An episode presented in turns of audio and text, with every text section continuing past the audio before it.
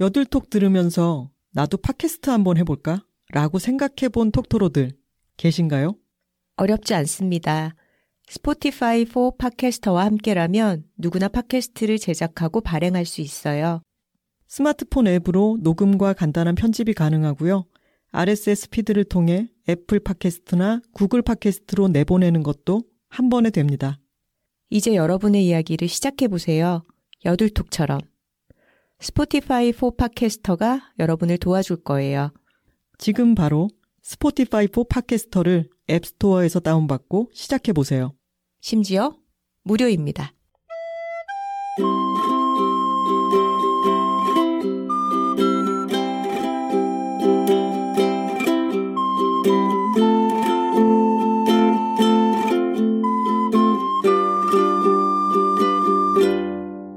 여자둘이 토크하고 있습니다.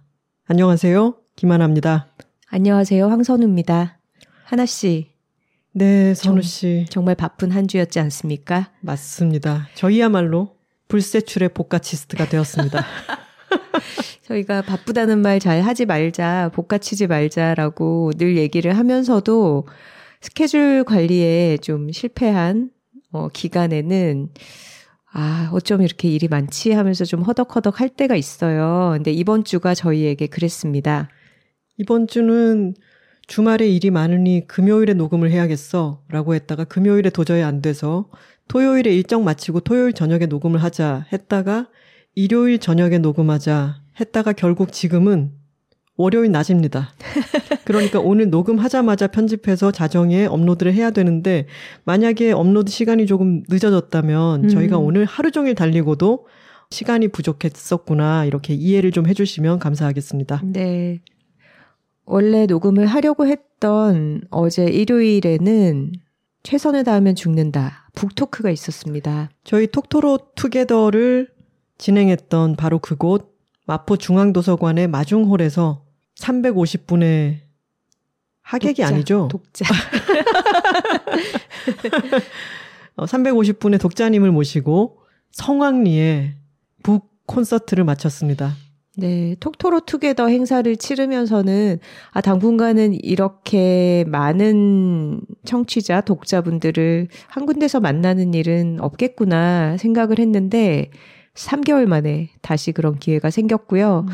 어, 김원비 작가까지 함께 해서 저희 셋이 우쿨렐레와 리코더의 목탁 트리오 세계 최초의 어, 음악회로 진행을 해봤는데요. 다들 너무 즐겁게 들어주셔서 저희도 아주 기쁜 시간을 보냈습니다. 어, 그리고 나름의 연륜이 쌓인 우리 서사음을 배경음악으로 목타키스트, 음. 김원비 뮤지션이 데뷔를 하는 자리였는데 아유, 너무 훌륭한 데뷔를 치렀죠. 신들린 연주였죠. 모두들 까무러쳤습니다. 저희가 딱 한 번 만나서 같이 연습을 했는데 이곳 녹음하고 있는 소리째에서 함께 연습을 했죠. 그랬죠. 소리째는 녹음을 위한 공간이기도 하고 연주를 위한 공간이기도 하니까. 음. 근데 그때 하나 씨가 우리 사이에 김씨 존스잖아요. 프로듀서. 그렇죠.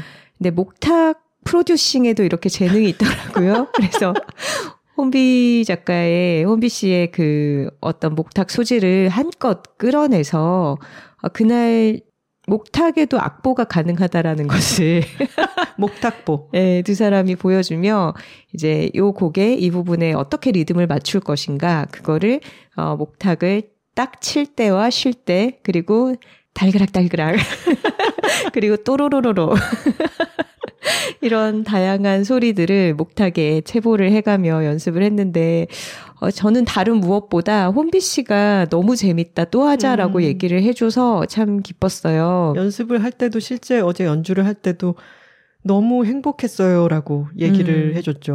최다죽 책을 읽으신 분들은 아시겠지만 혼비 씨가 그 책에 실린 편지를 저와 주고받는 기간에 번아웃을 겪기도 하고 어, 상당히 좀 에너지가 고갈되어 있었는데 좀 일과 상관없는 이런 음악 활동을 통해서 좀 다른 식의 활력을 채워가고 있는 것 같아서 거기에 약간은 기여한 듯해서 아주 뿌듯했습니다. 최선을 다하면 죽는다 북 콘서트를 잘 치르기 위해서 최선을 다하는 바람에 지금 월요일에 죽어나고 있는 여자 둘입니다. 그리고 그 전에 금요일 저녁에는 저희가 60화에서 소개하기도 했던 다큐멘터리 엔니오 더 마에스트로의 GV 진행을 저희가 했죠. 네. 최다죽 book talk도 엔니오 GV도 매진을 기록했습니다.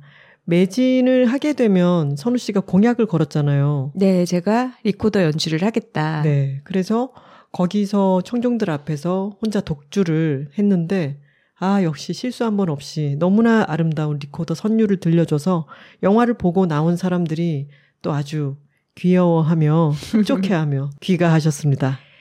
네, 저의 미션 주제곡 연주를 듣고 그, 그 자리에 오셨던 분이 어, 별명을 붙여주셨어요. Gabriel's 오보에가 아니라 Gabriel's 리코더라고.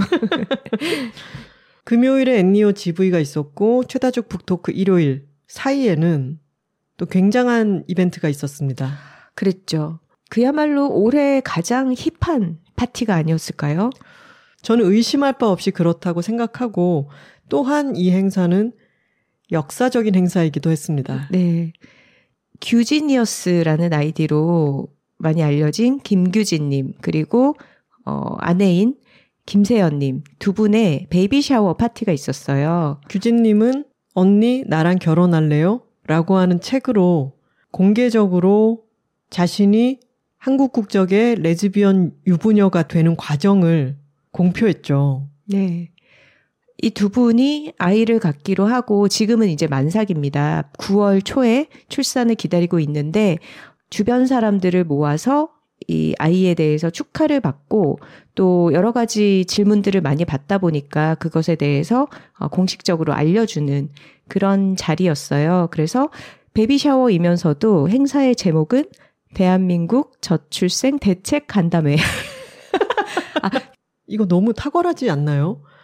이분들이 해외에서 혼인신고를 하고 한국에서는 결혼식을 올리고, 어, 근데 보수 세력들에서 동성혼에 대해서 반대하는 여러 이유 중에는 이런 저출생 국가에서 출생에 하나도 기여 안 하고 저런 이기적인 결합을 인정해 달라고까지 한다라고 비난을 하잖아요. 음. 그런데 출생에 기여해버렸죠. 기여해버렸죠. 어. 그래서 그것을 아, 지금 이래서 되겠느냐 간담회까지 여는 거죠. 그렇죠. 이 행사가 아주 매우 훌륭한 진행자 금계님의 음. 계속해서 빵빵 웃음이 터지는 진행으로 유쾌하게 시작이 되어서 국회의원 장혜영 의원까지 나와서 발제를 했습니다. 음. 혼인평등법, 비혼출산지원법, 생활동반자법. 이 세 법안에 대해서 장혜영 의원도 이 흥겨운 baby shower에 tone and manner를 맞춰서 아주 재미있는 발제를 또 구성을 해 줬어요. 음. 그래서 이 baby shower와 이 동성 부부의 임신과 출산, 그것이 갖는 의미에 대해서 너무나 머리에 쏙쏙 들어오게 설명을 잘해 주시더라고요. 그렇습니다. 잠시 분위기를 어, 여의도 국회의사당으로 만들었다가 또 그 뒤에는 어, 민중 가수 이랑 씨가 나와서 민중 가수 축하하는 노래를 불러줬죠. 음, 네. 그리고 세레나 님께서 드래퀸 복장을 아주 발랄하게 하고 등장을 하셔서 전체적으로 정말 너무 많이 웃었던 행사였지만 아주 알차고 음. 알아가는 것도 많고 이 행사의 의의에 대해서 참여자들이 모두가 제대로 파악하고 그것을 전달할 수 있게 잘 기획된 행사였어요. 맞아요. 규진님이 광고 마케팅 분야에서 일하시는 걸로 알고 있는데 정말 행사를 하나 음. 일하듯이 준비를 했더라고요. 그러니까요. 네, RSVP도 어찌나 깨알같이 음. 두달 전부터 딱 알려주시고 정말 제가 가본 행사 저 많이 가봤잖아요. 네. 어떤 행사보다도 가장 매끄럽고 음. 아주 흥겨웠다 이렇게 맞아요. 말할 수 있을 것 같아요. 아주 유능한 사람들이고 그리고 참 용감하죠. 음. 어, 이야기를 조금 덧붙이자면 저희는 작년에 규진님과 세연님 부부를 어, 오프라인에서 처음 만났습니다. 네, 그전에는 책을 통해서 알고 있었고, 음. 온라인으로 얘기를 주고 받은 적은 있었지만, 이제 처음으로 같이 식사를 했죠. 네. 그래서 앉아서 서로 인사를 하고 메뉴판을 이제 보는데 만난 지 한 2분이나 됐을까요? 그렇죠. 통성명을 하고 저희 그럼 음식을 시켜놓고 얘기를 할까요? 하던 찰나에 갑자기 너무나 어떤 큰 진실에 마주하게 된 것입니다. 규진님이 아 자기가 지금 시험관 시술을 받고 와서 아직 지금 어, 임신이 됐는지 안 됐는지는 알 수 없지만 어, 날 것은 먹지 않을게요. 라고 지금 만난 지 2분 만에 음. 자신의 임신 가능성에 대해서 음. 말씀을 하셔서 저희는 사실은 너무 큰 충격을 받았지만 21세기 시민으로서 촌스럽게 그런 충격받은 티를 내면 안 된다는 생각에 음. 재빨리 표정을 관리하고 어머 아 그래요 이렇게 약간 정신을 수습했었죠. 네. 그러면서 깨달았습니다. 아 진짜 21세기가 도래해 있었는데 어 그것을 받아들일 준비가 아직은 안 돼 있는 상태였구나. 음. 사람들은 사례를 직접 맞닥뜨려 가면서 자신의 관념 같은 것도 실제적으로 깨어지는구나, 라는 음. 생각을 했습니다. 네. 이 부부의 얘기를 들어보니까, 어, 두 분이 같이 프랑스에서 파견 근무를 나가서 지내면서 이제 주변에 프랑스에서는 커플들이 이성 커플이든 동성 커플이든 좀 안정적인 생활을 하는 경우에는 아이를 낳아서 키우는 게 너무 자연스러운 분위기라고 해요. 음. 그래서 이들 규진세연님 부부에게도 어, 애는 날 거지? 이거를 너무 아무렇지 않게 다들 물어보더라는 거예요. 그리고 규진, 주변에도 어. 그렇게 출산 육아를 하는 친구들이 너무 많고. 음. 규진님이 아, 저는 와이프가 있다라고 얘기했을 때 그것에 대해서 놀라거나 이런 게 아니라 애는 날 거지? 이렇게 얘기를 하더라는 거죠. 네. 그리고 그런 얘기도 인상적이었어요. 주변의 양육자들을 봤을 때 애엄마가 혼자 그 아이 키우는 일을 전담해서 너무 많은 부담을 지고 허덕이기보다는 그거를 주변에서 다 같이 하면서 너무 아이에게 매달리지 않아도 되는 그런 상황들을 보면서 아 이걸 우리도 해볼 수 있겠다 음. 이런 가능성을 생각했다고 해요. 음. 그러니까 한국에서의 이런 저출생 시대에 어떤 환경이 마련되면 사람들이 더 애를 낳을까에 대해서 음. 어 좀 우리도 생각해 보게 하는 그런 사례죠. 프랑스는 생활 동반자법과 비슷한 시민 결합법이던가요? 음. 팍스라고 하는 제도가 있어서 사랑을 하고 일생을 보낼 약속을 했느냐 마느냐의 유무를 떠나 같이 생활하고 어떤 책임감을 갖고 있는 사람들이 좀 더 어렵지 않게, 무겁지 않게 결합을 할 수 있는 법안이 있고 그런 법안이 국가에서 함께 살기로 생각한 사람들을 많이 보호해주고 지원을 해주기 때문에 출생률이 OECD 가입 국가 중에서 가장 높지 않습니까? 음. 그리고 이 아이가 일단 태어나면 혼인 기반으로 태어났는지, 음. 팍스 제도를 배경으로 태어났는지, 아니면 그냥 태어났는지에 상관없이 아이가 일단 태어나면은 지원을 한다는 것, 음. 그것도 이 출생률에 기여를 하죠. 그렇죠. 저는 늘 최고의 무브먼트는 그렇게 살아버리는 것이라고 생각하거든요. 음. 어떤 제도에 결함이 있다, 어떤 제도를 만들어서 뭔가를 보완해야 된다라고 주장하는 것은 분명히 의미 있고 중요한 일이에요. 근데 그것을 법안으로서 고쳐나가는 것과 병행되어야 하는 것은 실제 사례로 살아버리는 사람들의 실제 모습이라고 생각을 하고 음. 저희가 여자들이 살고 있습니다를 쓴 것도 음. 저희는 그냥 이런 방식으로 살아버리고 있어요. 음. 그것의 구체적인 사례를 사회에 보이고 싶다라는 마음에서였잖아요. 음. 그래서 규진님의 이런 매우 용기 있는 행보 가 대단히 존경스럽고 개인이 나는 동성혼을 했고 그 과정을 공개하고 그리고 임신 8개월이다 라고 하는 만삭의 모습을 취재진들 앞에 공개했을 때 얼마나 수많은 비방과 욕설과 이런 것들이 따라옵니까? 음. 불보듯 뻔하죠. 근데 너무나 유쾌한 것은 이 baby shower가 강남의 모 호텔에서 치러졌습니다. 저희가 맛있는 부페 음식도 먹었고요. 그랬는데 축의금이나 선물을 절대 받지 않겠다. 라고 미리 공지가 왔기 때문에 그러면 이 비용은 어떻게 감당을 할까라고 생각을 했는데 그 비용은 규진님의 기사에 악성 댓글을 단 음. 악플러들을 고소해서 그 합의금으로 치러졌다고 합니다. 그렇죠. 아, 너무 엄청나지 않습니까? 네, 아주 수액이 대단합니다. 이분들에게 대해서 아유 한국은 정상 가족에 대한 관념이 너무 강하잖아요. 그래서 그래도 애가 태어나서 제대로 자라려면 어 아빠 엄마가 있는 환경이어야지 뭐 엄마가 둘인데 괜찮겠어? 이런 식으로 얘기하는 사람들이 있잖아요. 음. 근데 만약에 엄마가 둘이어서 더 힘들 것 같아 보이면 도와주면 되는 거 아니겠습니까? 주변에서 당신이 도와주십시오라고 그렇죠. 얘기하죠. 음. 저는 이거야말로 정말 엄청난 movement라고 생각합니다. 저도 장혜영 의원을 멋있으면 다 언니 책에서 인터뷰를 하기도 했었는데 참 오랜만에 이 베이비 샤워에서 만났어요. 그리고 굉장히 어 일목요연한 그런 발제를 들으면서 아 역시 장혜영 의원이다 이런 생각을 했는데 이분이 지금 비례대표 국회의원으로 활동을 하고 있고 이제 다음번 선거에서는 지역구 기반으로 아마 출마를 하려고 사무실을 냈습니다. 근데 음. 그 사무실이 어디 있죠?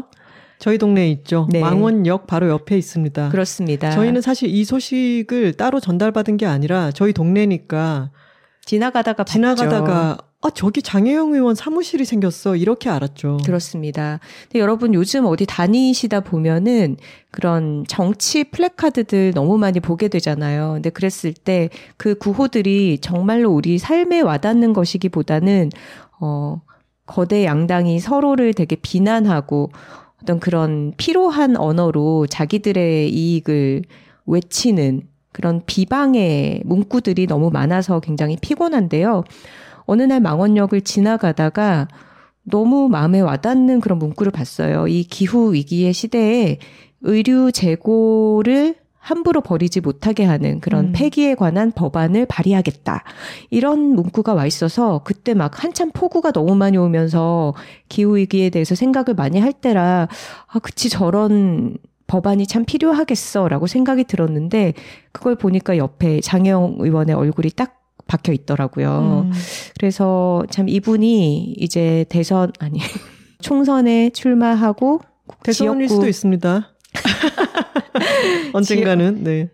지역구 국회의원으로서 또 어떤 공약들을 내걸어서 지역사회를 바꾸어 가려고 할지 참 기대가 됩니다. 저는 투표권을 갖고 있는 음. 지역구 시민이니까요. 맞아요. 그리고 훨씬 더 근본적이고 필요한 의제죠. 음. 플래카드에서는 누가 비리를 저질렀네, 뭐, 누가 뭐를 비위를 눈 감아 줬네, 이런 걸로 치고받고 싸우고 있을 때 아주 근본적인 것에서부터 밟아 나가려고 하는 것 자체가 매우 신선하고 뚝심 있게 느껴졌습니다. 음, 맞아요. 정말 막 누구가 해온 거를 다 뿌리 뽑겠다 내지는 누구를 청산하겠다 이런 식의 어떤 마이너스 정치 말고 좀 새로운 걸 만들어 나가는 플러스 정치를 보고 싶습니다. 음, 선우 씨는 장혜영 의원을 의원일 때 인터뷰했고 저는 장혜영 유튜버 음. 감독 그리고 당시에 책 어른이 되면이 나왔기 때문에 제가 책이라웃 김하나의 측면 돌파에서 어, 책의 저자로 인터뷰를 했었어요. 음. 근데 이분이 너무 똑똑하고 자신이 투신하고자 하는 방향에 대한 생각과 어, 그것을 사람들에게 또렷하게 전달하는 능력이 너무 탁월해서 저희가 그 방송에서 이분 국회로 가셔야 돼요 라고 막 외쳤었거든요. 음. 그때 청취자였던 저희 엄마도 저한테 따로 전화를 해가지고 그 사람은 국회를 가야 돼. 이렇게 저한테 얘기를 했을 음. 정도였는데 그때는 정말로 국회로 가, 가시게 될 줄은 몰랐죠. 음. 그 에피소드는 책이라웃 43-1화입니다. 거기서 이미 이분의 또렷한 색깔이 잘 드러나 있으니까 어, 관심이 가시는 분들은 찾아서 들어보셔도 정말 유쾌하고 유익할 겁니다. 네. 지면 인터뷰는 멋있으면 다 언니 책을 참조해 주시기 바랍니다. 선우 씨 일단 우리 커피 한 모금 하죠. 그럴까요?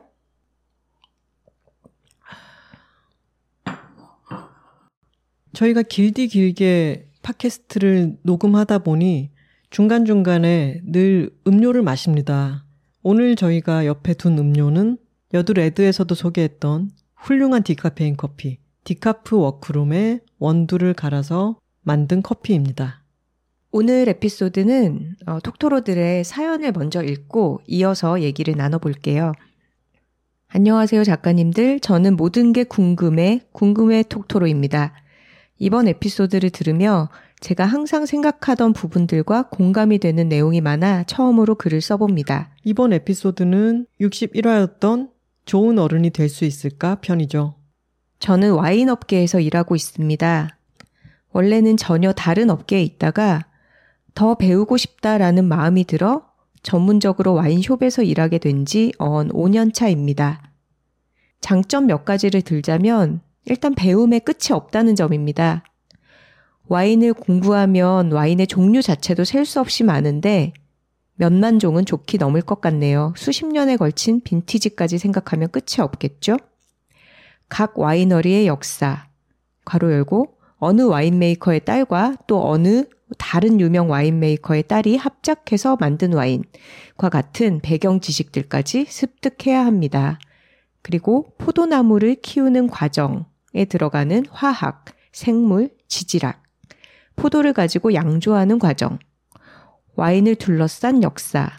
예를 들면 샴페인의 탄생에는 엄청난 압력을 견디는 튼튼한 유리 제작이 필요하고 튼튼한 음. 유리는 폭발적인 석탄 에너지를 필요로 해서 영국 산업혁명을 거친 뒤에 본격적으로 생산이 되었다 등등.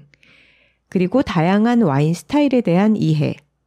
주정 강화 와인, sweet 와인, 레드 와인, sparkling 와인 등등. 와인의 맛은 어디에서 기인하는가? 현재 와인 트렌드는 무엇이고 이 와인과 좋은 페어링은 어떤 음식이고 와인 생산지의 기후는 어떠한가? 불어, 독어, 영어, 이탈리아어 등에 대한 이해가 있어야 합니다. 아이고 세상에. 여기까지 읽으면서도 참 정말 숨이 가쁘네요. 음.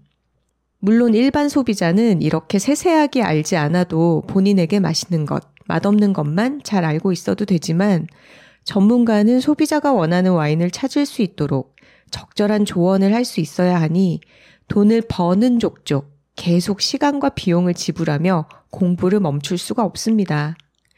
요새는 소비자들도 공부를 많이 하기 때문에 저도 도저히 게을러질 수가 없어요. 대한민국은 증의 나라이지 않습니까? 바리스타 자격증, 와인 자격증, 취미가 취미에서 끝나지 않고 증과 이력으로 남는 나라죠. 흐흐흐. 좋은 손님들도 많이 만나고 다양한 분야와 접목할 수 있는 와인이 정말 재밌지만 힘들 때가 왜 없겠습니까? 바로 진상 고객이 등장할 때입니다. 주로 와인은 말이야 라고 운을 떼며 어설픈 지식을 뽐내는 사람들입니다. 높은 확률로 나이가 많고 남자가 많은 것이 현실입니다. 제가 젊은 여자 축에 속하니 저를 괜히 테스트하려고도 하고 저를 와인 모르는 사람으로 취급할 때도 적지 않습니다. 아가씨, 와인 잘 모르지? 하는 소리도 들어보고요. 이래봬도 한국에서 할 수 있는 공부는 거의 다 해보며 시간과 비용 투자도 엄청나게 했는데 말이죠. 술이 있는 곳이니 성희롱도 몇 차례 겪었지요. 놀랍지는 않은 사실이죠. 제가 생각하기엔 와인은 제대로 공부하려면 끝도 없는 분야기는 해서 항상 겸손함을 갖게 만듭니다. 어차피 나는 모든 걸 알 수는 없고 와인은 음식과 다를 바 없으니 개인의 취향 영역인 경우가 많습니다. 그래서 저는 질문을 많이 합니다. 드셨던 와인 중에서 좋았던 와인에 대한 질문이요. 그래서 최대한 그분이 좋아하실 만한 맛과 가격대의 와인을 찾아드리기 위해 진심을 다해 노력합니다. 요새는 기술이 좋아 저렴한 가격대에서도 충분히 맛난 와인을 찾을 수가 있어요. 와인은 프랑스, 미국 또는 특정 브랜드가 최고지. 와인은 비싼 게 최고지. 그런 거 좋아하면 와인 모르는 거지. 와인, 이거는 마셔봐야지. 이런 말들을 들으면 사실 기운이 빠지고 안타깝습니다. 그분들은 본인의 기준이 너무 강한 나머지 정말 맛있는 다른 와인에 대한 기회를 주지도 않을 뿐더러 자신과 다른 취향을 가진 이들을 무시하는 역할까지 도맡는 거죠. 저희 숍에 오시는 분들 중 7할 이상은 들어오면서 하시는 말씀이 제가 와인을 잘 모르는데 점점점입니다. 그 외의 분들은 저를 가르치려 하시는 분들이죠. 왜 중간이 없어요, 이렇게? 어, 진짜 그러네. 70%는 음. 잘 모른다. 30%는 내가 너무 잘한다. 사실 와인 잘 몰라도 본인에게 맛있는 건 알잖아요. 와인 분야의 높은 콧대를 만든 게 다 위에서 언급한 분들이 키워온 분위기에 있다고 생각해요. 기죽은 고객님들 중 대다수는 여자분들이기도 하고요. 너무 안타깝더라고요. 어느 와인 모임에 가서 안 좋은 이야기, 무시당하는 발언들을 들은 경우도 많더라고요.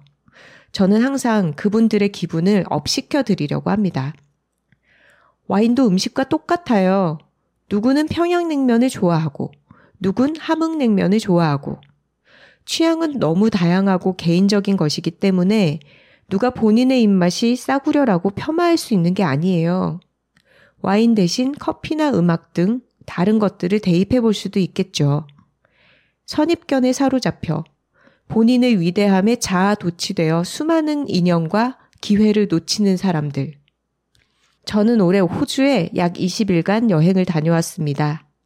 당연히 와인 관련 투어도 했는데 제가 한국에 있을 때 갑갑했던 면이 많이 해소되었어요.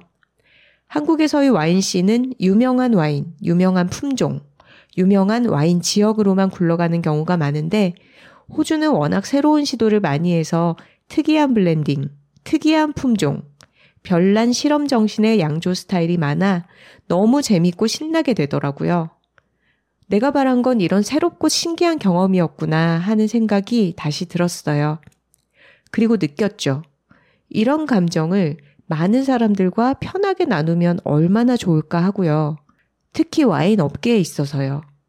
괜히 있어 보이는 척 하고 싶지도 않고, 내가 많이 안다고 다른 사람을 무시하지 않고, 너는 그런 걸 좋아하는구나. 나는 이런 걸 좋아해. 네가 그런 걸 좋아한다고 하니 나도 그게 궁금해서 먹어보고 싶다. 하는 마음은 얼마나 즐겁습니까? 작가님들과 톡토로 여러분도 충분히 공감해 주실 것 같아 제 분야의 이야기를 꺼내봤습니다. 비도 많이 오고 비가 오지 않는 날엔 폭염주의보가 있으니 걱정이 많은 나날들입니다. 모두 무탈한 하루 보내시길 바라겠습니다. 하셨네요.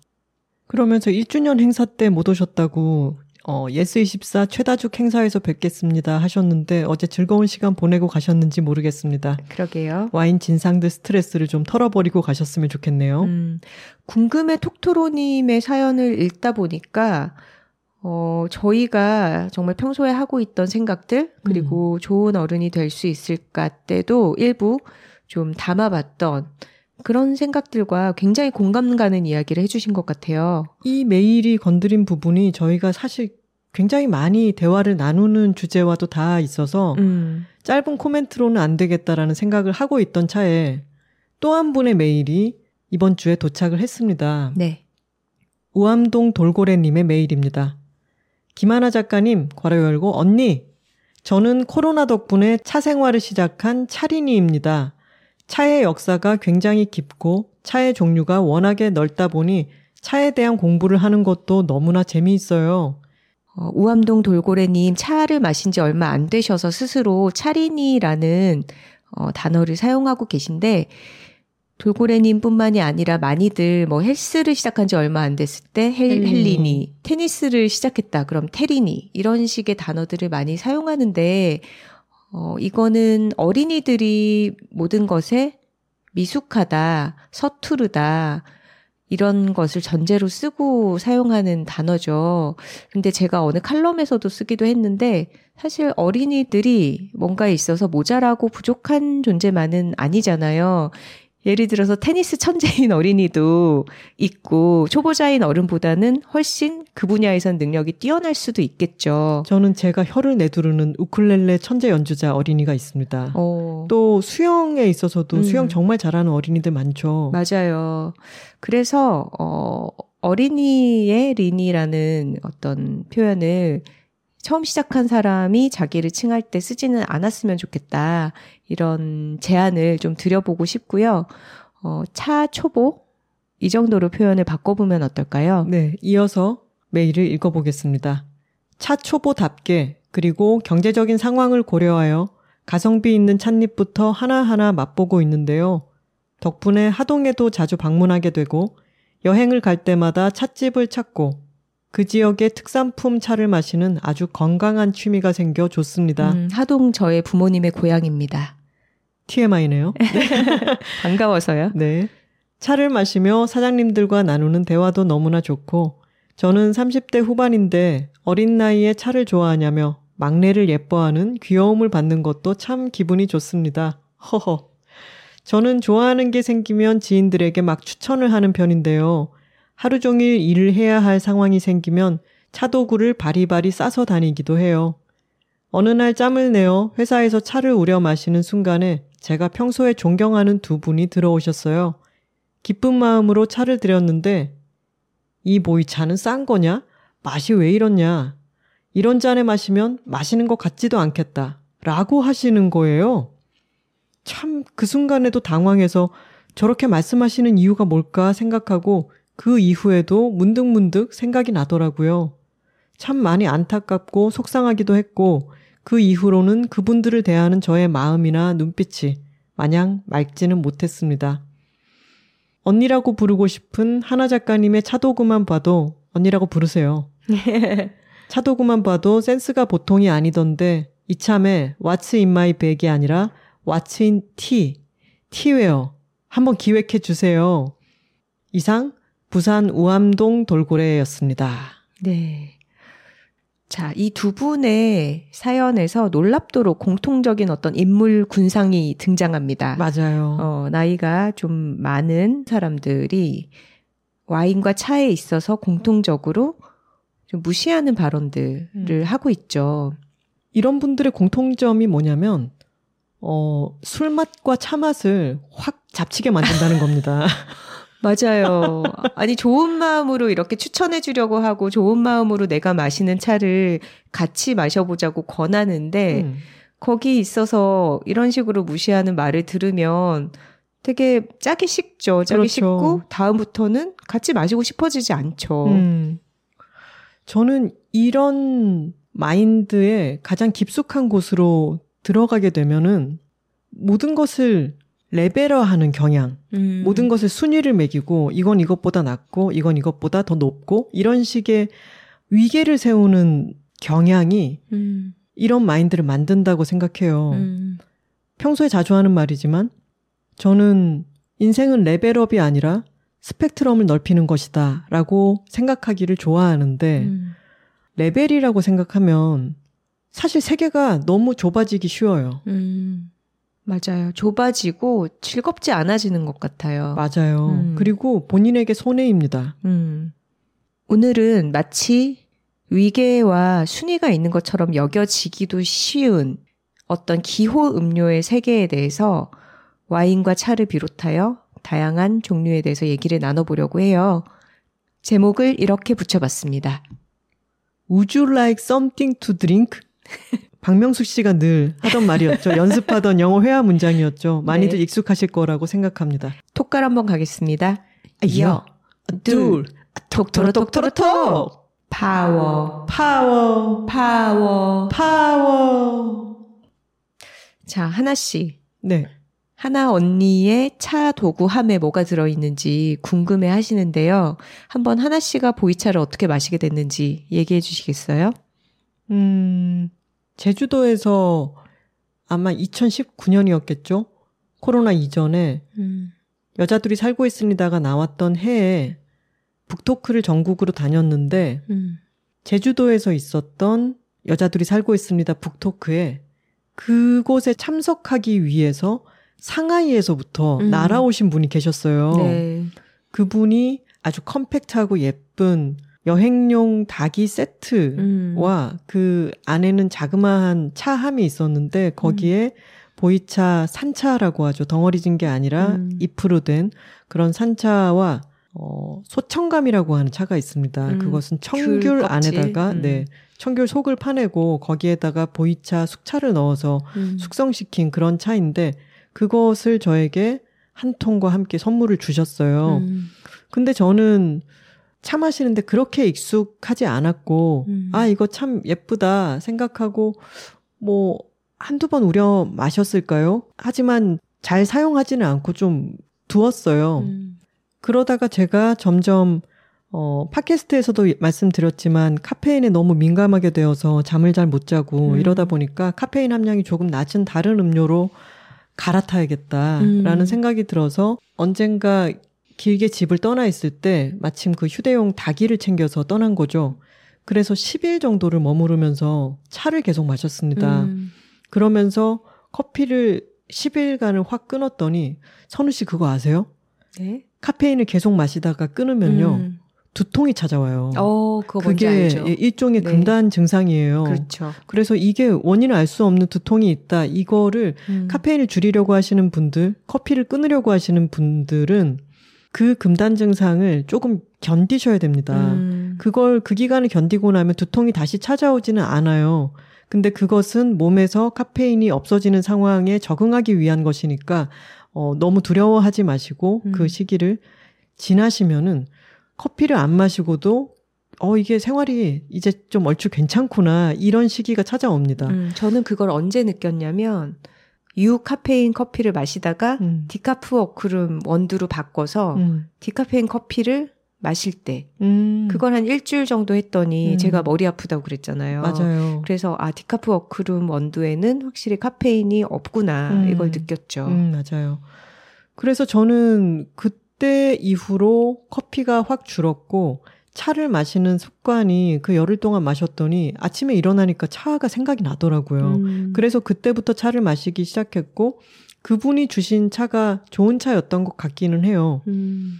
근데 저는 그 이후에 차를 다 마시고 나서는 제가 차를 골라서 마셔야 되는데 뭘 골라야 될지도 음. 모르겠고 그러다 보니까 마켓컬리에서 장을 볼 때 보이차가 마침 있더라고요. 음. 그래서 지유명차에서 나오는 어, 병차라고 하죠. 둥글게 압착되어 있는 떡차도 있고 그리고 아주 작은 소타차라고 하는 것도 있습니다. 동그랗게 빚어놓은 네. 저는 그래서 제일 처음 제 돈으로 사서 마시기 시작했던 차는 지유 소타차라고 하는 차인데 차를 계속 마시다 보면은 입맛이 계속 변하고 음. 지금은 지유 소타차는 가끔 마시지만 요즘 마시면은 맛이 이렇게 센 차였구나라는 생각이 음, 들어요. 아? 저는 제 혼자 생각에는 보이차계의 코카콜라 같은 맛이 아닌가라고 음. 생각을 하는데 어 그때는 처음에 적응을 할 때 차 맛에도 조금씩 어 익숙해져야 되고 할 때는 간편하고 좋았습니다. 음. 근데 그렇게 말하는 사람들이 있죠. 자기도 많은 시행착오를 겪고 자신의 입맛이 어떻게 형성이 되었을 때 자신이 입맛을 형성해 갈 때 시도했던 수많은 것들에 대해서 지금 새롭게 시도하는 사람이 있을 때 음. 우리가 지난해에 말했던 안 좋은 선배 같은 사람들이죠. 아, 그런 건 못 먹는다라든가 음. 쉽게 그렇게 얘기를 해버리는 해버리는 사람들이 음. 있는데 그런데 휘둘리지 않는 것도 중요할 음. 것 같습니다. 음. 개구리 올챙이적 생각 못 한다는 게 음, 그런 거죠. 맞아요. 자기가 개구리가 되고 난 뒤에는 아니 나는 처음부터 개구리였는데 올챙이였던 적이 없는데 라고 얘기하는 거죠. 여기서 맥- 목탁개구리 소리 한번 넣어봤습니다. 저도 옆에서 같이 보이차를 좀 얻어 마시게 됐는데요. 녹차나 백차, 우롱차 같은 걸 마실 때와 또 다르게 보이차는 그 특유의 숙성된 맛이 재밌더라고요. 음. 그래서 저는 항상 초보자 중에서도 약간 얻어 마시는 초보자의 입장에서 음. 어, 이 차는 오래된 책 맛이나, 라든가, 어, 이 차는 팝 맛이나, 라든가, 뭐 이런 식의 얘기를 하면서 좀 같이 즐겁게 탐색을 하고 있는데, 옆에서 보면 하나 씨는 굉장히 뭘 덜컥 사지 않더라고요. 음. 음, 차 도구를 사든 차를 사든 사실 비싸고 예쁜 건 너무 많죠. 음. 근데 그 비싸고 예쁜 거를 한 번에 들여놔야지 오래 즐긴다라고 말하는 사람들도 있는데 음. 그렇게 모든 걸 갖춰놓으면 하나씩 하나씩 잃어가는 재미도 좀 덜할 것 같아요. 음. 그래서 뭐 차판이라든가 뭐 차호라든가 잔 같은 것들도 조금씩 조금씩 항상 저한테 물어보고 어 뭐 10만 원 안 되는 몇만 원짜리 것들도 꼭 이거를 사도 될까? 몇 번씩 저한테도 물어보고 그렇게 고민을 하면서 마련을 해 가더라고요. 근데 그런 거를 볼 때, 아, 진짜 조금 조금씩 갖춰가는 재미를 본인이 천천히 누리고 있구나. 음. 라는 생각이 들었어요. 그래서 아까 초보 차인이라고 하신 돌고래 님도 어, 언니가 쓰는 거 다 따라 사야지 이렇게 생각하시기보다는 본인의 취향을 아주 저렴한 것부터 조금 조금씩 갖춰가면서 발견해 가시면 좋을 것 같아요. 많은 경우 처음부터 좋은 거를 투자해서 사놔야 이중 지출을 안 한다 이런 얘기들을 많이 하는데 저는 사실 그렇게 생각 안 하거든요. 음. 예를 들어서 저희가 작년에 처음으로 탁구를 시작했을 때 음. 어, 처음 일단 탁구가 나한테 맞는지 안 맞는지를 알아보려면 탁구채가 있어야 쳐볼 수 있잖아요. 음. 근데 그런 실험을 할 때 너무 좋은 탁구채를 덜컥 사는 것은 좋지 않으니까 음. 그때 선생님께서 무조건 만 원짜리 탁구채 사라. 음. 일단 그거 사서 내가 탁구를 계속 칠 건지 말 건지를 한번 시험을 해보시라. 음. 라고 해서 저희는 가장 싼 탁구채를 사서 음. 저희도 저희 친구들도 너무 재밌게 탁구를 쳤습니다. 음. 그랬기 때문에 한 몇 달 그걸로 탁구를 치다가 야 탁구는 진짜 재밌지 않냐? 이래서 탁구채를 다 같이 새로 맞추고 우리 올해 한번 쳐보자. 음. 이건 올해 칠 것 같아. 라고 결론을 내려서 선생님께 말씀을 드렸더니 이제 탁구채를 저희가 샀던 것보다 훨씬 비싼 음. 오래 쓸 탁구채를 살 수 있도록 해주셨죠. 음. 그래서 우리가 새 탁구채를 받고 치기 시작했는데, 아, 여러분. 탁구채라는 게 그렇게 엄청난 뭐 공학 기술이 들어갈 것 같지 않게 생겼잖아요. 그쵸. 나무판에 고무 붙인 거 아닌가? 음. 라고 생각하는데 저희 처음 쳐보고 좀 놀랬어요. 음. 탄성이 너무 달라서 저희가 이전에 연습했던 각도로 치면 공이 너무 멀리까지 날아가 음. 버리더라고요.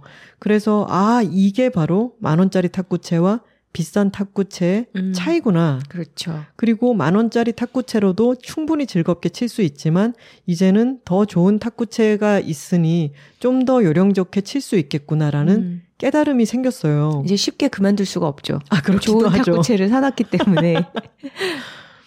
저는 쉽게 구할 수 있는 부담이 없는 물건부터 시작해서 음. 그것을 업그레이드 했을 때, 아, 요거는 이를테면 차독으로 예를 들자면, 아, 이거는 물을 따랐을 때 물줄기가 다르구나. 물이 튀는 게 훨씬 적네. 음. 라든가, 이거는 여기 잔 위에 올려놨을 때 달그락거리는 소리가 훨씬 듣기 좋구나. 라든가, 이런 게 조금씩 조금씩 달라지는 그것도 굉장히 큰 재미 예요. 음. 그래서 내가 지금 가지고 있는 도구나 내가 지금 마시고 있는 차가 너무 저렴하거나 quality가 떨어지는 것 아닐까? 그런 생각보다는 음. 그것 자체에서 즐길 수 있는 것을 많이 즐기세요. 음. 그리고 내가 이걸 계속 마시겠구나라고 생각하면 또 찻집을 다니시지 않습니까? 이 음. 우암동 돌고래님께서. 음. 그러면 어느 찻집에 갔을 때, 아, 이거는 차, 잔받침이 음. 너무 좋다. 요런 음. 거 하나 있으면 좋겠다. 이런 게 조금씩 생깁니다. 음. 그러면 기회가 닿았을 때 어딜 구경 갔다가 뭘 살 수 있을 때, 어, 나 이런 거 갖고 싶었어. 음. 하면 하나씩 사드리면 그게 정말 또 큰 기쁨이죠. 음, 맞아요. 근데 이렇게 천천히 조금씩이 잘 안 되는 게 한국 사회가 전반적으로 너무 모든 속도가 빠른 것이 어, 좋은 것처럼 음. 통용되고 아까 궁금해 톡토로님 말씀처럼 취미가 그냥 취미에서 끝나지 않고 뭔가 증. 증, 어, 증으로 남는 그 분위기가 지금 당장 되게 빠르게 뭔가를 내가 알고 누려야 할 것 같은 그런 조급증을 모두에게 심어주는 것 같아요. 음. 그리고 우암동 돌고래님께서 궁금해 하시니까, 어, 저희는 요새 다양한 차를 쟁여두고 이것저것 맛보고 있는 중이지만, 제가 차를 잘 안 마신 사람들에게 한번 마셔보고, 안 맞아서 집에 그냥 오래 둬도 이건 상하지 않으니까, 음. 부담 없는 선물로 많이 주는 차는 학원 차창에서 나온 음. 7663 숙금인이라고 하는 차가 있습니다. 음. 어, 숙차이고 병차인데 가격이 5만 원 미만이에요. 음. 보이차 병차 하나가 357g인데 한 번에 마실 때 3에서 7g 정도 음. 뭐 혼자 마시면 3에서 5g 정도 마신다고 생각하면 음. 거의 뭐 100번 가까이? 네, 그렇게 많이 마실 수 있는 분량이기 때문에 음. 전혀 비싼 게 아니고 음. 아주 저렴한 축에 듭니다. 근데 제가 그 저렴한 정도의 차들을 많이 마셔 봤을 때 초심자가 마시기에 맛이 어렵지 않고 맛있어요. 음. 그래서 이 차는 제가 가장 많이 선물한 차이기도 한데 한번 드셔보시면 어떨까 음. 싶네요. 네. 그리고 제가 좋아해서 하나 씨한테 맨날 그거 마시자, 그거 해줘라고 음. 하는 차가 있습니다. 금침백연이라는 차고요. 어느 차참? 아, 데익, 네.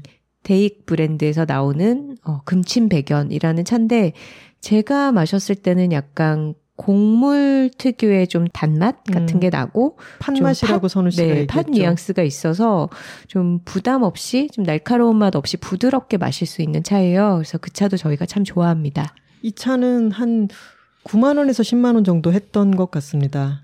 역시 100번에 가깝게 마실 수 있고요. 그렇죠. 처음 말씀드린 지우 소타차는 보이차의 두 가지 분류죠. 생차와 숙차가 같이 합쳐져 있는 좀 독특한 차입니다. 음. 저희가 좀 전에 추천을 해드린 차 두 개는 숙차 계열이고요. 생차로 넘어가면 가격도 천차만별이고 종류, 맛도 천차만별이어서 이건 정말 추천을 드리기가 어려울 것 같아요. 음. 이거는 차근차근 알아나가 보시고요.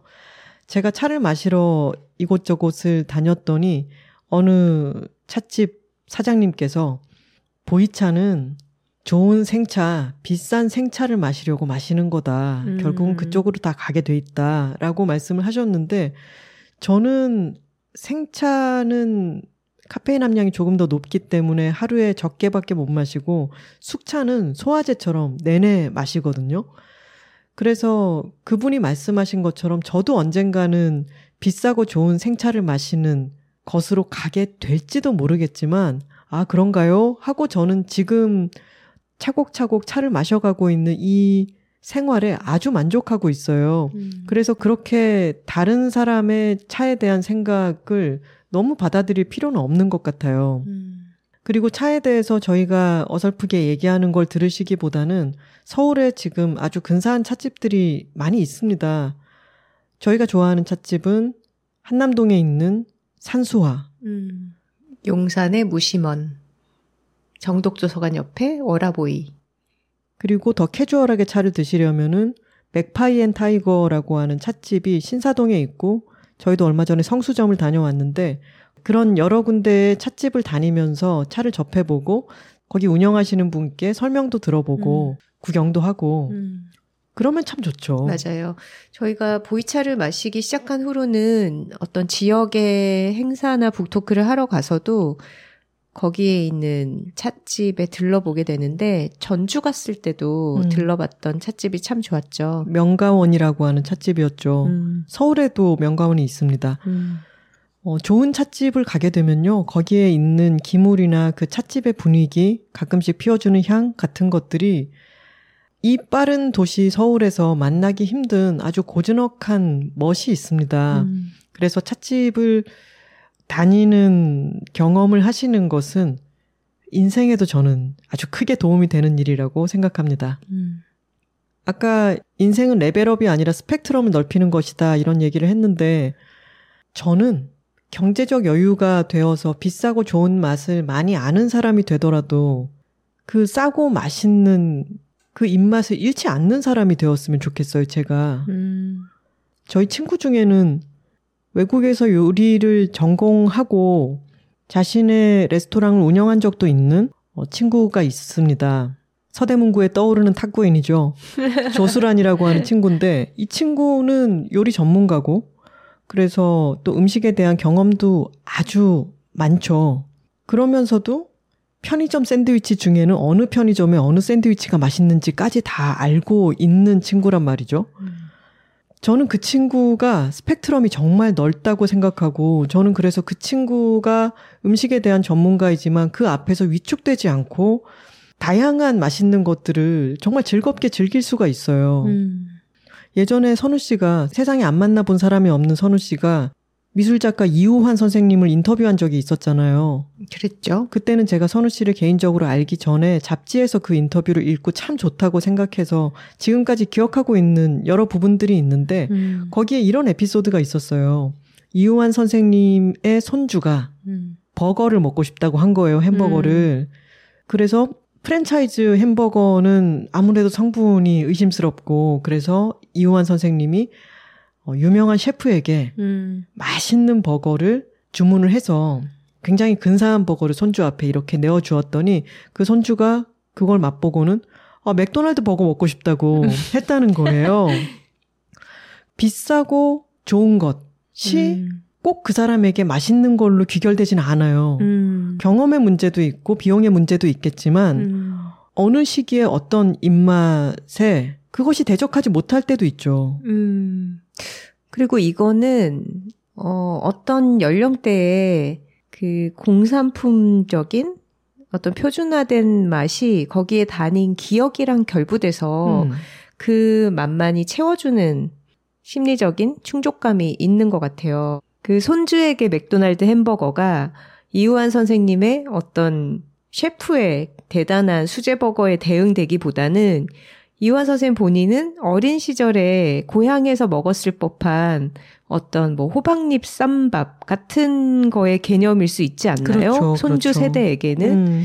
그리고 저희도 제가 최근에 굉장히 흥분하고 있는 뉴스가 하나 있는데 파파이스가 다시 문을 아, 열어서 맞아요. 꼭 가봐야겠다라고 생각하고 있거든요.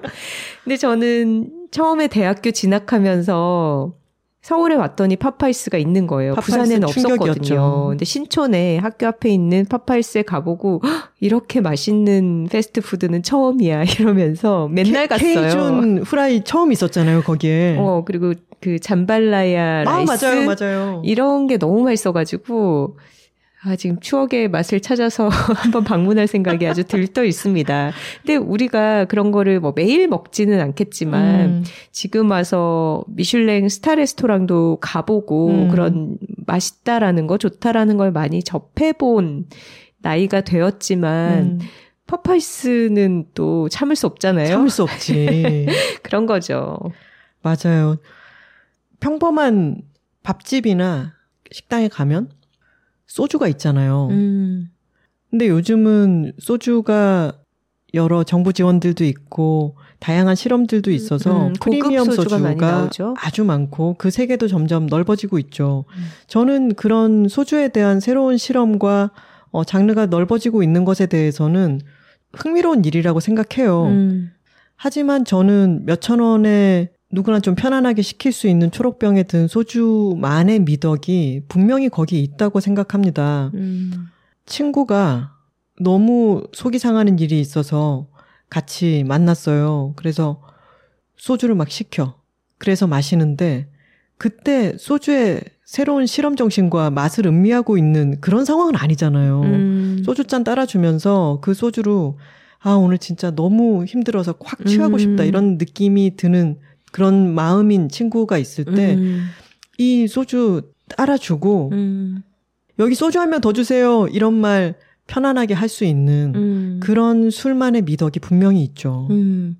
맞아요. 음식도 그렇지만 술은 특히 그것을 마시는 어떤 상황, 음, 조명 온도 습도, 음, 그리고 같이 마시는 상대, 이런 어, 맛 외적인 것들이 굉장히 크게 작용하는 것 같아요. 음, 저희도 와인을 참 좋아하지만 진짜 너무 비싼 와인은 갈수록 정말 고급을 추구하면 끝이 없잖아요. 음. 근데 그렇게 너무너무 고급 와인 한 병을 마시는 것보다 제가 생각하는 어떤 저에게 가장 와인을 맛있게 마시는 상황을 떠올려 보면 일단 좀 날이 맑고 해가 떠 있고 좀 건조한 그런 날씨에 나무들이 좀 울창한 그런 야외에서 그늘에 앉아서 친구들과 같이 아주 시원하게 chilling이 잘 된 그런 화이트 와인이나 sparkling 와인을 어, 부담 없이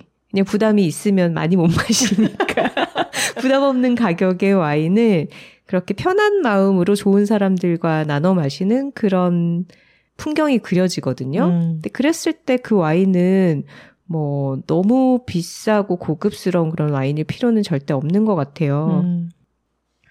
그렇게 맛있는 와인 하면 선우 씨와 제가 접했던 구체적인 사례가 있지 않습니까? 아, 저희가 정말 두고두고 얘기하는 그 와인 맛있게 마시기 대회 1등상 드리고 싶은 그런 분이 기억이 나죠. 네.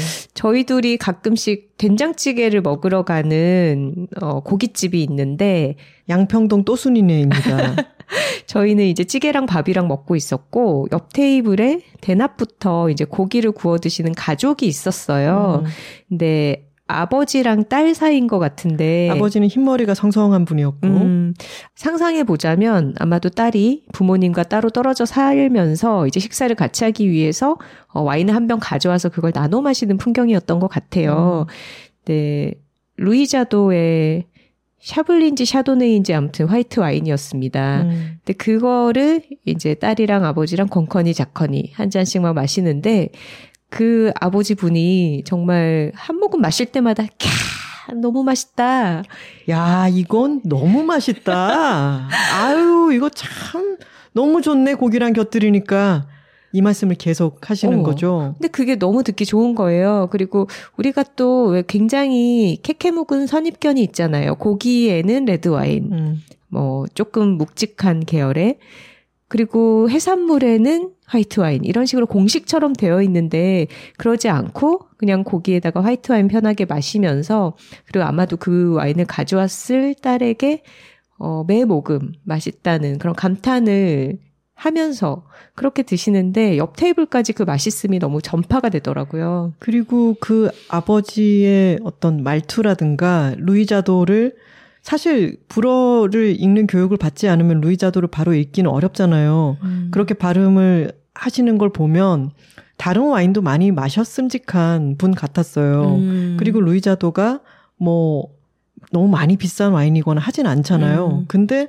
이걸 마시면서 아 정말 세상에 이보다 맛있는 와인이 없다는 듯이 음. 와인을 드시니까 음. 저희도 옆에서 정말 기분이 좋아졌죠. 음. 제가 그 딸이라면 음. 진짜 또 다른 와인 싸들고 아빠랑 한 잔 하고 싶을 것 같아요. 맞아요. 근데 또 재밌는 거는 와인 음. 다 마시고 나니까 음. 소주로 넘어가더라고요. 그러니까. 그리고 소주를 한 병인가 두 병인가 마셨어요. 그냥 잘 마시는 집안이었다. 소주도 되게 맛있게 마셨어. 가풍이 아주 잘 네. 드시는 집안이었다. 저는 그러면 그게 위너라고 생각합니다. 어, 그러니까 딸이랑 사이가 좋아지는 굉장히 쉬운 방법이지 않나요? 아, 그리고 음. 그분이 그게 맛이 없는데 딸이 가져왔으니까 맛있다가 아니라 음, 그건 아니었죠. 네. 진정 진정 즐기는 분이었다. 언제나 뭐 어떤 상황에서도 음. 맛있게 먹는 사람이 위너입니다. 음, 맞아요. 그리고 아까 보이차를 권했을 때 이렇게 마시면 뭐 맛이 있어? 이거 음. 싼거 아니야? 뭐 이렇게 얘기한 사람이랑은 절대로 같이 다시 차를 마시고 싶지 않죠. 차 맛을 잡친다고 말씀드렸죠. 음. 얘기 나온 김에 궁금해 톡토로님께 와인 추천 좀 부탁드리고 싶네요. 아, 그러게요. 선생님, 저희, 저희 샤블리 좋아합니다. 저희도 진짜 와인은 정말 너무 다양하고 넓은 방대한 세계이기 때문에 또 저희의 친구 중에 망원동에 와인바를 운영했던 망타클 멤버 어, 황사에게 도움을 많이 받아서 좀 저희의 취향을 확립해 가고 있는데 뭐 황사의 말로는 저희가 와인 취향이 굉장히 좁다고 하더라고요. 음. 그러니까 좀 산미가 있으면서도 너무 날카롭지 않은 그런 와인을 좋아하고 약간 맑은 계열, 음. 달지 않은 드라이한 계열을 좋아하죠. 와인에 대한 지식이 많고 저희보다 훨씬 다양한 것들을 경험을 해본 친구가 아 이걸 좋아하면 이것도 마셔봐 이렇게 지도를 해주니까 계속해서 그걸 따라가게 되었죠. 음. 근데 또 와인의 미덕은 너무 막 벌벌 떨면서 아꼈다가 먹는 것보다는 음. 그냥 기분 좋게 딸 수 있는 그런 것도 포함이 되기 때문에 음 저는 사실 화이트 와인의 경우에는 좀 스크루캡 음. 이 코르크 마개가 아닌 어, 신대륙에서 나온 좀 과실향 나는 그런 소비뇽 블랑 같은 것도 맛있게 먹는 편이에요. 음. 뭐 얘기하다 보니까 너무 먹고 싶네요. 그리고 벌벌 떨면서 와인 따는 것에 어, 에피소드가 우리가 진짜 잊을 수 없는 게 사이드웨이라고 하는 영화를 음. 보시면 안 보신 분들은 와인에 관심이 있으시다면 그 영화를 한번 보시는 음. 것도 좋겠는데 약간 피노누아에 미친 자들의 피친 영화죠. 근데 예전 영화라서 지금 보면은 뭔가 또 피시하지 않아서 어, 네. 부분이 있을 수도 있다. 맞아요. 지금 시대에 보기에는 음. 비판적인 구석이 분명히 있을 거고 음. 또 우리가 너무 좋아하는 산드라오가 네. 나오죠. 네. 거기에 정말 좋은 와인을 어 정말 어울리지 않는 환경에서 따서 마시는 장면이 나오거든요. 음. 사이드웨이 저도 본 지 오래돼서 어떨지 모르겠는데 지금 생각해 보면 약간 자기의 좁은 취향에 대해서 얘기하는 인물이 나왔었고 맞아요. 지금 보면 조금 mansplain적일 수도 있을 것 같아요. 음, 맞아요. 그런 mansplain의 또 대표적인 장르가 위스키 아니겠습니까? 아, 맞아요. 음. 저 한 10년 전쯤 한국에 이런 single malt 위스키가 처음 붐을 이뤘을 때 그때 바에 가면 항상 뭐 발베니 같은 거 마시면 약간 무시당하면서 음. 아드백이 최고의 위스키다 이런 남자들 너무 많이 봤거든요. 피트 향이 있어야 되고 뭐 음. 뭐 캐스크 스트렝스는 마셔봤나 뭐 음. 이런 식의 온갖 고나리질들이 들어옵니다. 음. 마치 어 위스키는 성인 남자들의 전유물인 것처럼 음. 성인이어야죠 사실. 그건 그렇지. 어. 하지만 성인 여성들도 먹을 줄 음. 안다. 근데 특히나 우리나라에서 위스키가 mansplain이 너무 판을 치는 그런 음. 영역인데요. 평양냉면과 함께. 어, 어린 톡토로 여러분들 중에 아직 나는 평양냉면 맛이나 위스키 맛은 모르겠어라고 하시는 분들은 당연합니다. 음. 저희도 처음부터 좋아했던 것은 아니고 나이가 들면서 입맛이 점점 바뀌기도 하고 이제 그 맛을 알겠다라고 하는 시기가 오더라고요. 음. 근데 위스키를 처음 마실 때 요즘은 또 하이볼이 많이 유행을 하고 있으니까 음. 어, 다양한 위스키를 편안하게 마시는 분위기가 확산이 되고 있는데 음. 위스키는 여러분 마시고 싶은 대로 마시면 됩니다. 음. 주스랑 마셔도 되고요. 콜라랑 마셔도 되고 음. 물을 타서 마셔도 되고 데워서 마셔도 되고 음. 설탕을 타서 마셔도 됩니다. 음. 여러분이 마시고 싶은 방식으로 즐기면 그게 위너죠. 다른 나라에서는 위스키를 베이스로 정말 다양한 실험을 해서 편안하게 자기 방식대로 즐기는 문화가 흔하다면은 우리나라에서는 아까 궁금해 톡토로님께서 와인에 대해서 말씀하신 것처럼 위스키란 자고로 음. 이런 게 너무 많은데 관심이 생기신다면은 자신의 방식대로 어, 즐겨보시고 음. 어느 분야나 그렇듯이 공부를 좀 해보는 것은 그 취향을 잘 쌓아가는데 도움이 되기는 합니다. 음. 하지만 공부가 필수적인 것은 아니에요. 음. 그리고 저희가 계속 얘기했던 것처럼 레벨업이 아니라 스펙트럼을 넓히는 거라고 생각하고 음. 이 기호음료의 세계에서도 다양하게 즐겨보시고 음. 자기랑 맞는 게 있으면 조금 더 깊이 탐구해 보시고 음. 이런 마인드로 접근을 하시면은 더 즐거움을 더 많이 누리고 위너가 될 수 있겠죠. 음, 맞아요. 어느 취미의 영역에서든 통용되는 어, 보편적인 계보를 공부하고 익히는 것도 필요하지만 그것만 쫓아가다 보면은 자기 것이 생기지 않습니다. 음. 자기 나름의 지도를 만들어 나가는 게 훨씬 중요하다고 생각합니다. 음. 저희가 소리째를 열고서 처음으로 술손님들을 초대를 했는데 그게 바로 저희의 녹음을 도와준 시시알콜 팀 두 사람이었어요. 김혜경, 이승용 두 분이었습니다. 네, 능청과 풍문, 음. 풍문과 능청. 그래서 그들을 초대하고 뭘 마실까 하다가 그날 비가 꽤 왔습니다. 그래서 비 오는 날이니까 막걸리 이렇게 돼서 정말 저희는 막걸리를 그렇게 즐기는 편이 아닌데 그날은 마트에 가서 좀 종류별로 다양한 막걸리들을 사봤어요. 음. 그래서 느닷없이 소리째 오픈 집들이 겸 막걸리 tasting 축제가 됐죠. 저희 마트에 가서 막걸리를 다양하게 담는데 저는 막걸리 가격이 다 고만고만할 거라고 생각했는데 음. 10배씩 막 차이가 나더라고요. 그러니까요. 비슷한 칸에 있는데도 어, 잘 사다 먹지 않으니까 그렇게 가격이 천차만별인지 몰랐죠. 근데 비가 오는 날 여기 소리째에서 안주를 몇 가지 시켜 놓고 음. 뭐 매운 것도 있고 기름기 있는 것도 있고 거기다가 이제 막걸리를 곁들였더니 음. 분위기가 너무 좋았어요. 음, 그리고 네 명이 모여서 마시니까 뭐 한 병을 나눠 먹었을 때 거의 한 잔씩 음. 먹고 다음 병으로 넘어갈 수 있고 음. 해서 제대로 맛을 볼 수가 있었죠. 네. 그래서 저희가 그것을 뭐가 제일 맛있었느냐 투표를 하기도 했는데 음. 1위와 2위가 가장 비싼 막걸리가 아니었죠. 어, 맞아요. 저희가 사온 것들 중에는 가격이 꽤나 나가는 막걸리도 있었는데 그게 꼭 높은 순위가 되지는 않았습니다. 음, 2만 원짜리 막걸리가 2천 원짜리 막걸리보다 10배 맛있냐? 그게 아니다. 절대 아니더라고요. 오히려 더 맛이 없기도 하더라. 음, 그래서 모든 것은 자신의 입맛과 취향을 정확하게 파악해 가는 것, 음, 그리고 그것을 위해서 이것저것 시도를 해보고, 아, 이게 맛있었으면 그 맛에 충분히 감탄하고 그걸 기억하려고 하는 것. 네. 그 정도면 충분하지 않을까요? 네. 어렵게 얻은 결과니까 공유해드리자면 저희 사이에서의 1등은 해창 막걸리였고요. 네, 해창 9도였습니다. 어, 그리고 12도가 더 맛있다고 얘기를 듣기는 했는데, 음, 저희는 그때는 9도밖에 없었죠, 마트에. 음, 그리고 느린마을 막걸리. 음. 도 맛있게 마셨고요. 음. 그리고 요즘 KTX 역사에 가시면 복순도가 어, 코너가 아예 들어가 있는 경우들이 많거든요. 복순도가 막걸리도 참 맛있죠. 그날은 마시지 않았습니다. 저희가 평소에 좀 마셔봤기 때문에. 복순도가 드라이가 나왔는데 그 드라이가 맛있고 그걸 내면서 원래 복순도가를 좀 더 달게 만든 것 같아요. 제 느낌에는 음, 제가 입맛이 조금 변한 것일 수도 있겠지만 음, 네, 막걸리 드실 분들은 참고하시기 바랍니다. 네.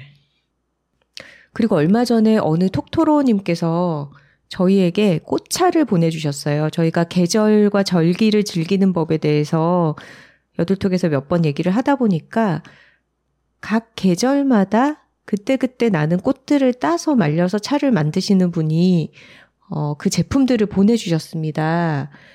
봄, 여름, 가을, 겨울로 이렇게 1년에 12가지 종류의 꽃차가 있고 예를 들면 봄에는 매화, 목련, 복숭아꽃, 여름은 해당화, 아카시, 당아욱, 가을에는 맨드라미 구절 초국화, 겨울에는 뚱딴지 꽃, 벚꽃, 녹차꽃. 이렇게 해서 꽃차들을 보내주셨는데 아 정말 시각적으로도 아주 예쁘고 저희가 여름 꽃차 중에 해당화 차를 한번 마셔봤거든요. 지금 저희가 디카프 워크룸의 커피에 이어서 잠깐 중간에 쉬는 시간을 가지면서 해당 화차를 옆에 따라놓고 마시고 있는데요.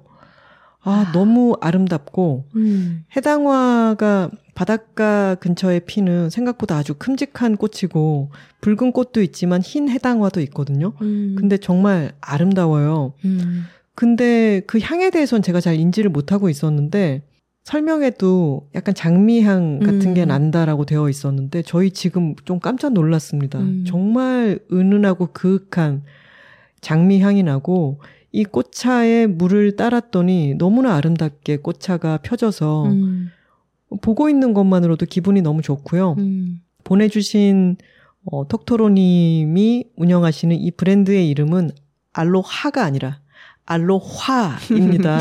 네. 근데 패키지 디자인이 정말 너무 센스 있고 예뻐서 음, 선물을 하기에도 정말 좋을 것 같아요. 그러게요. 그리고 저에게는 특히 제가 팟캐스트를 녹음할 때, 어, 비염이 노출이 되어서 음. 제가 비염이 있다라는 거를 이제 많은 톡토로들이 걱정을 해주시는데, 목련차가 비염에 특히 좋다고 하면서 목련차를 따로 티백 제품을 보내주셨어요. 음. 그래서 한 두 번 정도 마셔봤는데, 목련차가 어떤 맛일까 궁금했는데 이게 좀 생강향이 나더라고요. 음. 근데 맵지 않은 생강 같은 느낌으로 굉장히 깔끔하게 마실 수 있어서 아, 이거 비염이 있는 사람들은 좀 꾸준하게 마셔봐도 좋겠구나 싶었습니다. 맞아요. 깨끗하고 시원한 맛이 나더라고요. 저희는 저희가 꽃차를 별로 안 좋아한다고 생각했는데 지금 알로하 차에서 차 몇 가지를 마셔보면서 야, 이 차들 참 좋구나. 우리가 꽃차를 별로 안 좋아하는 것도 아니었구나라고 음. 또 한 번 스펙트럼이 넓어졌습니다. 네. 감사드립니다. 음료의 세계는 이렇게 다양하게 즐기는 사람이 뭐 승패의 세계는 아니지만 위너라고 할 수도 있을 것 같네요. 이렇게 길게 얘기를 하다 보니까 정작 제가 가장 좋아하는 음료라고 할 수 있는 커피에 대해서 단 한마디도 못했네요. 커피는 나중에 또 따로 주제를 한번 삼아서 얘기를 해봐도 좋겠습니다. 네, 오늘은 안 그래도 바쁜 날이니까 커피는 다음 기회로 미루도록 하겠습니다. 여둘 애드 시간입니다. 아주 오랜만에 저희 두 사람이 다 재미있게 읽은 책이 있어서 여러분께 소개하려고 합니다. 사실은 출판사에서 책들을 정말 많이 보내주시고 광고 제안도 많이 해주시는데 책 광고를 검토할 때는 이것을 우리 둘 다 읽어야 되고 읽은 것 중에 좋아야 되고 그것을 맞추기 위한 시간 여유도 충분히 있어야 되다 보니까 검토에 시간이 너무 많이 걸려서 정말 음. 죄송하게도 검토해 보겠다 해놓고 넘어가 버린 책들도 너무 많아요. 사죄드립니다. 어, 이번에 여두레드로 소개해드릴 책은 장유진 작가님의 연수입니다. 네. 장유진 작가님의 이전 소설집 일의 기쁨과 슬픔 그리고 장편 소설 달까지 가자 많은 분들이 재밌게 읽으셨을 거예요. 저희도 그렇고요. 장유진 작가님은 정말로 돌풍처럼 등장을 하셨던 분이죠. 아, 저는 일의 기쁨과 슬픔이 인터넷으로 먼저 그 작품을 읽을 수가 있었잖아요. 창비 홈페이지에 오픈이 됐었죠. 아, 그때 그걸 처음 읽었을 때 충격을 잊을 수가 없습니다. 합시다, 스크럼. 첫 문장이 그거지 않았나요? 우동 마켓. 맞아요. 어, 그 단편이 반농담으로 판교 문학의 시초다라고 얘기를 하는데 음. 그 단편이 창비 홈페이지에 등장을 했을 때 이게 삽시간에 입소문이 퍼져서 음. 모두 다 시끌시끌하게 그거를 읽느라 서버가 다운됐던 음. 사건이 생생히 기억이 납니다. 맞아요. 카톡으로 서로 링크를 이거 읽어봤냐? 전파하며 이거 봤어, 이거 봤어. 그랬죠. 한국 현대 회사원들의 웃픈 음. 회한 같은 것을 음. 너무나 위트 넘치는 문체로 잘 담아내어서 음. 놀라웠죠. 맞아요. 그리고 나중에 장유진 작가가 어떤 분인지 이제 알게 되었을 때, 아, 이런 소설을 정말 잘 쓸 법한 사람이구나. 음. 일단 사회학도 출신의 본인이 IT 기획자로 오랫동안 회사 생활을 했잖아요. 음. 그래서 이렇게 20대, 30대 일하는 여성들의 어떤 그 주변의 공기 같은 것을 잘 포착해내는구나. 그렇게 수긍이 갔죠. 2019년에 일의 기쁨과 슬픔 단편집이 나와서 정말 폭발적인 어, 호응을 얻었고 2년이 지나서 장편 소설 달까지 가자가 나와서 저희는 그 책도 너무 재미있게 잘 읽었고요. 또 2년이 지나서 새로운 단편집 연수가 나왔습니다. 네. 연수라고 하는 제목은 사람 이름 같기도 하고 음. 어떤 뜻일까라는 생각이 궁금증이 일죠. 음. 근데 열어보면 바로 아시겠지만 운전 연수입니다. 출판사에서 저희에게 광고 제안을 해주신 데는 그런 이유도 있을 것 같아요. 여둘톡에서 아주 지속적으로 캠페인 아닌 캠페인을 벌여온 것이 여성들에게 운전대를 잡자. 차를 몰고 거리로 나가자. 그러면 당신의 세계가 넓어질 것이다. 라는 얘기를 해왔는데요. 이 단편도 그렇게 자신의 세계를 넓혀가는 30대 여성의 이야기입니다. 장유신 작가님은 선우 씨의 사랑한다고 말할 용기 책의 추천사를 쓰시면서 본인이 선우 씨가 운전에 대해서 쓴 원고를 읽고 장롱 면허를 실제로 꺼냈다라고 음. 얘기하신 바가 있죠. 음. 이 책의 제목인 연수는 운전 연수이기도 하지만 사전적 의미로는 학문 따위를 연구하고 닦음이라고 나와 있는데 그 다음에 이어지는 펀펀 페스티벌이라고 하는 단편의 내용은 또 연수원의 내용을 담고 있습니다. 음. 회사에서 신입사원으로 채용이 되기 전에 음. 그 연수원 안에서 벌어지는 이야기를 담고 있고 어찌 보면 여기 이 단편집에 나오는 여러 등장인물들의 사회생활의 면면들을 책으로 다 접하고 나서 연수라고 하는 제목을 다시 한번 들여다보면 울림이 달라지기도 합니다. 음, 그러네요. 장유진 작가의 여성 인물들은 대체로 소설 속에서 맞닥뜨리는 갈등의 구조가 어떤 본인이 처한 상황이 있고, 그리고 진입하고자 하는 세계가 음. 있어요. 음. 그런데 그 세계와 자신 사이에 어떤 막 같은 것이 쳐 있죠. 음. 그래서 그 막을 뚫고 안으로 들어가기 위한 분투를 합니다. 음. 근데 그 분투는 취준생이 어떤 회사에 들어가기 위한 노력일 때도 있고 인턴 사원이 조직 속에 정직원으로 받아들여지기 위한 그런 노력이기도 하고 음. 혹은 이미 자신의 직업적으로는 어느 정도의 성취를 했지만 남성 중심의 세계라든가 아니면 정상성의 세계 속으로 자기 방식으로 들어가고자 하는 또 한 번의 어떤 침투이기도 하죠. 음, 그런 장면들이 이를테면 이 책 안에 있는 공모라고 하는 단편에서는 음. 회사에서 회식을 많이 하는 어떤 호프집이 있는데 음. 그 회식 자리에서 유일한 여성이었던 이 주인공이 화장실을 갔다가 다시 돌아왔는데 여자 사장님에 대해서 이야기를 나누는 것을 들으면서 차마 자기가 그 안으로 들어갈 수가 없는 거예요. 음. 그래서 그 막 뒤에서 손님용이라고 쓰여 있는 슬리퍼를 신고 서 있는 장면이 있습니다. 음. 이 회사에는 이를테면 팀장급으로 추천하는 사람 명단 리스트에 비고란에 음. 여, 음. 라고 쓰는 그런 문화가 있고, 음. 또 가장 예쁜 신입사원을 뽑아다가 음. 회장님 비서를 시킨다든가 몇 음. 년씩. 그런 식의 아, 장유진 작가님 많이 포착할 수 있는 그런 깨알 디테일들이 음. 어, 그런 손님용 슬리퍼를 신고 막 바깥에 서 있는 그 심정 같은 걸 느껴본 사람이라면 음. 이게 무슨 말인지 너무 잘 알 그런 요소들이 곳곳에 숨어 있습니다. 음. 그리고 동계올림픽이라고 하는 단편에서는 동계올림픽 금메달리스트로 예측되는 그런 선수의 집에 찾아가서 음. 취재를 하는 어떤 어린 여성 기자의 이야기가 나오는데 거기에서 이미 기존 방송사들의 기자들이 포진을 해 있고 음. 이 사람을 업수이 여기며 어, 배척하려는 그런 말들을 하죠. 음. 근데 그런 말을 들으면서도 자기는 할 수 있는 게 여기서 버티는 것밖에 없겠구나라고 생각을 해서 음. 방백이라고 하는 말을 떠올립니다. 음. 저런 말은 나는 안 들리는 거로 약속되어 있는 거야. 음. 연극에서 방백이 그렇잖아요. 저 사람이 말하고 있지만 나는 안 들리는 것으로 해두기. 음. 스스로 그렇게 처리를 하는 거죠. 음. 근데 그런 장면들이 선우 씨와 저처럼 어떤 시기를 거쳐온 이 사회에 일하는 여성이라면은 어떤 부분들이 건드려집니다. 음, 맞아요. 저는 이 책을 읽으면서 취업 준비생 시절과 신입사원 시절 때가 정말 생각이 많이 났어요. 음. 어떻게 보면은 인생에서 가장 모멸감을 많이 느꼈던 음. 시기라고도 할 수 있겠죠. 어떤 세계에 너무나 들어가고 싶어서 나 자신이 아닌 어떤 이상적이라고 느껴지는 그런 사람을 연기하기도 하고, 음. 혹은 내가 가진 것 이상을 무리하게 요구받았을 때, 그것을 거부하거나 거절하지 못하고, 거기에 부응하는 신용이라도 해가면서 버텼던 음.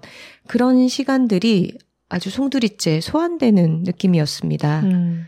특히 동계올림픽 단편에서는 주인공이 인턴 기자였고 또 공모 단편에서는 조직 생활에 대해서 다루는데 거기 회사 이름이 세중앙 에너지잖아요. 네. 제가 처음 다녔던 신입사원 시절에 회사 이름에 중앙이 들어가거든요.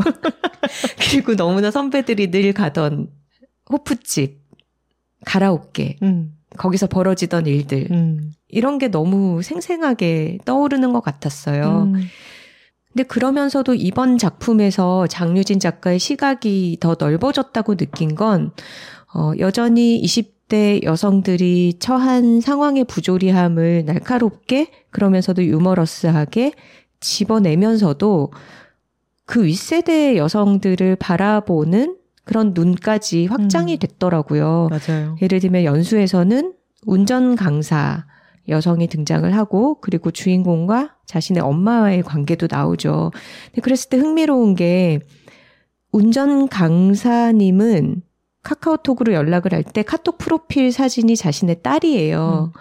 그러니까 말하자면 이 여성은 자기 딸인 테니스 선수를 통해서 이 딸의 성취가 자신의 어떤 사회적으로 확장된 자아인 거죠. 음.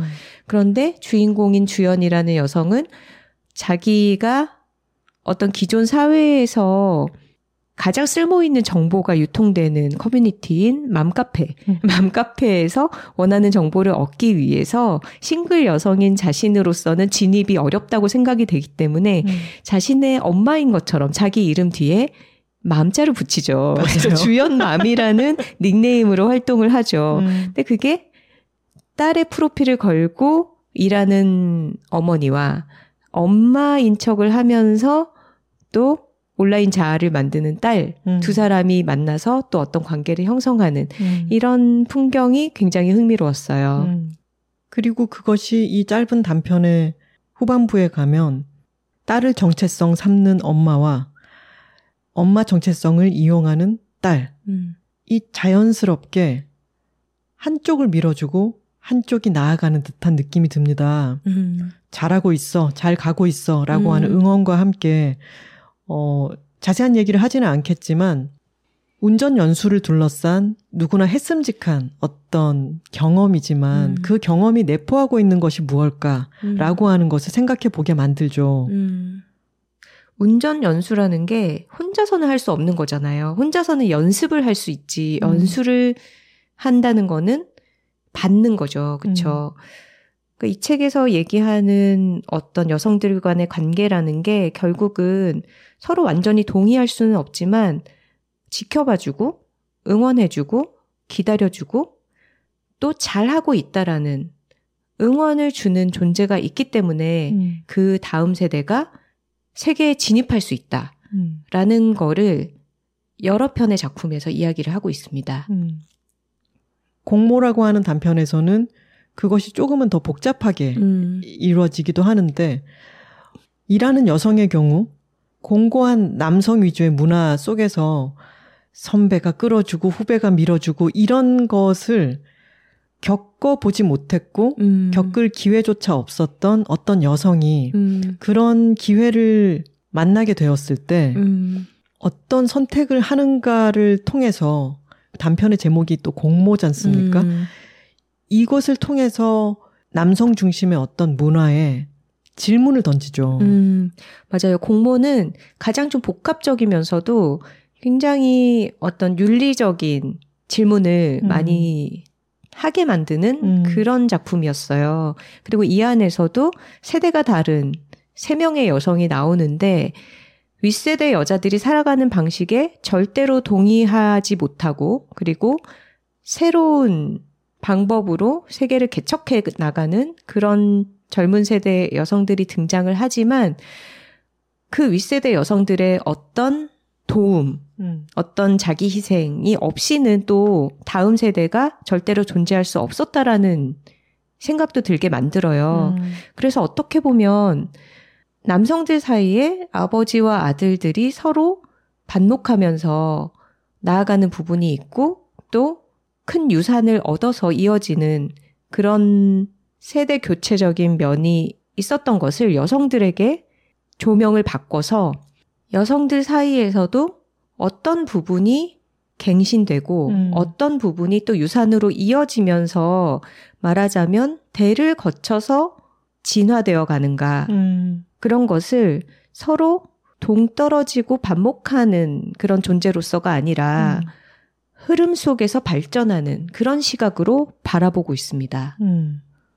기회가 훨씬 적었던 어떤 세대의 지원과 그들의 대리만족에 대한 욕구 같은 음. 것이 직계 세대가 아니라 더 넓은 동시대의 다른 세대에게 어떤 지원이 되어주고 잘 하고 있다는 응원이 되어주기도 하고 음, 그런 미묘한 관계망들을 음, 이 단편집 속에서 많이 다루고 있죠. 음, 이 단편집을 보면서 작은 얘기들이다라고만 느낄 수도 있겠지만, 음, 뭐 이를테면은 엄청난 우주를 배경으로 일어나는 어, SF적인 사건이라든가 아니면 전쟁이라든가 전 지구적 스케일의 어떤 막 음모와 이런 것들을 다루는 게 아니라 한국 사회 속에서 우리가 겪었음직한 그런 일들 그리고 그것이 죽고 죽이거나 무슨 폭력적인 사태가 벌어지거나 이런 게 아니라 음, 일견 평범한 일들처럼 느껴집니다.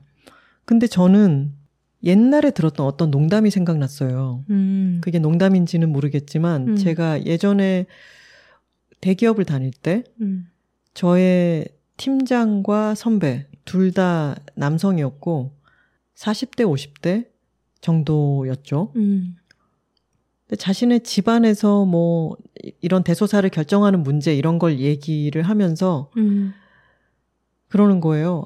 원래 여자는 작은 일을 결정하고 남자는 큰 일을 결정하는 거잖아. 음. 그래서 아무리 이 사람들이 중년 남성이어도 이런 말을 할 사람들은 아닌데 싶어서 이제 그 얘기를 들으면 나름의 반전이 뭐냐면 음. 여자는 집을 어디를 이사 갈지 음. 차를 뭘로 바꿀지 이런 걸 결정하고 남자는 천체의 운행이라든가 우주의 이치 이런 거를 탐구하는 거야. 어머. 그러니까 이게 사실은 어 남자들이 허무맹랑한 뭔가를 하고 있는 동안 집안의 대소사는 마눌님들이 결정하는 거다라는 식의 얘기를 하면서 자신들의 위치를 공처가 애처가로 놓으면서 어. 셀프 모해화를 추구하는 그런 그거 농담이었는데 아니야. 그거 아니야. 야 진짜 저는 거기서 속으로 음. 둘러보세요. 이 회사의 팀장급에 음. 여성이 몇 명이고 남성이 몇 명인지 지금 그런 농담이 농담으로 음. 통할 그런 사회가 아니에요. 음. 저는 웃을 수가 없었어요. 그렇죠. 그리고 그 큰 결정이라고 따옴표 얘기하는 것들도 사실은 그 아내들에게 뒷바라지를 맡겨놓고 자기가 사회생활에 전념할 수 있도록 하는 음. 어떤 support의 영역인 거잖아요. 뭐 특히 아이 교육을 비롯해서 뭐 음. 이사를 어디로 갈지 하는 것들, 뭐 집안에 뭔가를 사고 바꾸고 이런 것들. 음. 사실 그게 권한과 권력이라기보다는 매니지먼트 아닌가요? 음, 음. 음. 저는 그래서 요즘 수많은 여성 영웅들이 굉장한 활약을 하고 있는 엄청난 스케일의 이야기들이 많이 나오는 것도 크게 환영할 만한 일이지만 음. 여전히 많은 곳에서 묶여 있기도 하고 좌절감을 느끼는 현실 세계의 음. 어떤 이야기들을 이렇게 작은 스케일로 음. 정확하게 조명해 주는 이야기도 분명히 필요하다는 생각이 음. 이 책을 읽고서 더 강력하게 들었습니다. 음, 연수를 읽고 나니까 아까 하나 씨도 그 발의 이미지를 얘기를 했지만 뭔가 전체적으로 어떤 장면들의 발의 그림이 많이 떠오르는 것 같아요. 음, 동계올림픽에서도 그렇고. 그렇죠. 그러니까 새벽 설날 새벽에 너무 추운 한파주의보가 내려진 그 새벽에 목동 주택가를 떠돌면서 기웃거리는 그런 신입사원의 발, 음, 그리고 회식 자리에서 남자들끼리 어떤 성적인 농담을 하고 있을 때 거기에 들어가지 못하고 손님용 슬리퍼를 내려다보는 그런 홍일점 여성의 발, 그리고 신입사원을 뽑기 위한 페스티벌을 준비하면서 무대 위에서 밴드 연습을 할 때 웅크리고 어, 앉아있는 그런 취준생의 발. 이런 이미지들이 많이 생각에 남아요. 왜 웃으시죠? 저는 그 뻔뻔 페스티벌에는 이찬휘라고 하는 남성 캐릭터의 묘사가 있는데 아, 우리 진짜 장유진 작가님 남자 인물들을 너무 재밌게 묘사를 잘합니다. 아 근데 허우대가 멀쩡하고 예쁜 보조개를 넣으면서 해사하게 음. 웃는 이런 남성 캐릭터의 외모에 음, 어, 굉장히 혹하지만 음, 너무나 아, 이런 캐릭터 알겠죠. 이 어. 사람이 하는 말, 이 사람이 놓는 미묘한 어깃장 이런 음. 것들이 얼마나 재수 없는 음. 인간인지가 느껴지는데 음, 자기가 어떻게 하면 돋보이는지를 너무 잘 알고 있는 그런 자기 중심적인 진행. 네. 그럼에도 그 사람의 얼굴을 보면 역시 잘생기긴 했기 때문에 음. 흔들리는 자신의 마음 같은 것도 있고 그 정규직 채용이 되게 하기 위한 이 마지막 장기자랑 같은 곳에서 뱅뱅을 부르면서 자기도 모르게 골반을 음. 튕기는 장면이 있잖아요. 당시에는 뱅이라고 하는 말이 성적인 은어라고 하는 것을 모르기도 했고 음. 자기도 자기도 모르게 골반을 튕겼는데 나중에 수많은 맥락과 어 여러 가지를 통해서 머리를 튕겼다면 이렇게까지 수치스럽지는 음. 않았을 텐데 뭐 이런 생각을 하는 부분들이 너무 음. 절묘해서 방금 웃음이 음. 터졌어요. 맞아요. 어떤 세계에 내가 받아들여지는 게 너무 간절하면 그렇게 무리수를 두게 되잖아요. 음. 근데 그 무리수에 대해서 다른 사람은 다 잊어도 나 자신은 기억하고. 그런 게 정말 신입사원 시절에 너무 많지 않나요? 너무 웃픈 부분이죠. 음. 이것을 한없이 씁쓸하게 쓸 수 있는 작가들도 있어요. 음. 근데 장유진 작가님의 미덕은 이것을 정말로 웃프게 그려낸다는 겁니다. 음, 웃음이 터져요. 근데 뒷맛이 씁쓸하죠. 맞아요. 그리고 웃기다고 하면은 이 단편을 빼놓을 수가 없습니다. 라이딩 크루라는 단편이 실려 있는데요. 여러분 이전작 일의 기쁨과 슬픔에서 나의 후쿠오카 가이드라는 명작이죠. 그 단편을 기억하시는 분들이라면 라이딩 크루도 어, 재밌게 읽으실 수 있고요. 이것은 정보를 모르고 볼수록 훨씬 재밌습니다.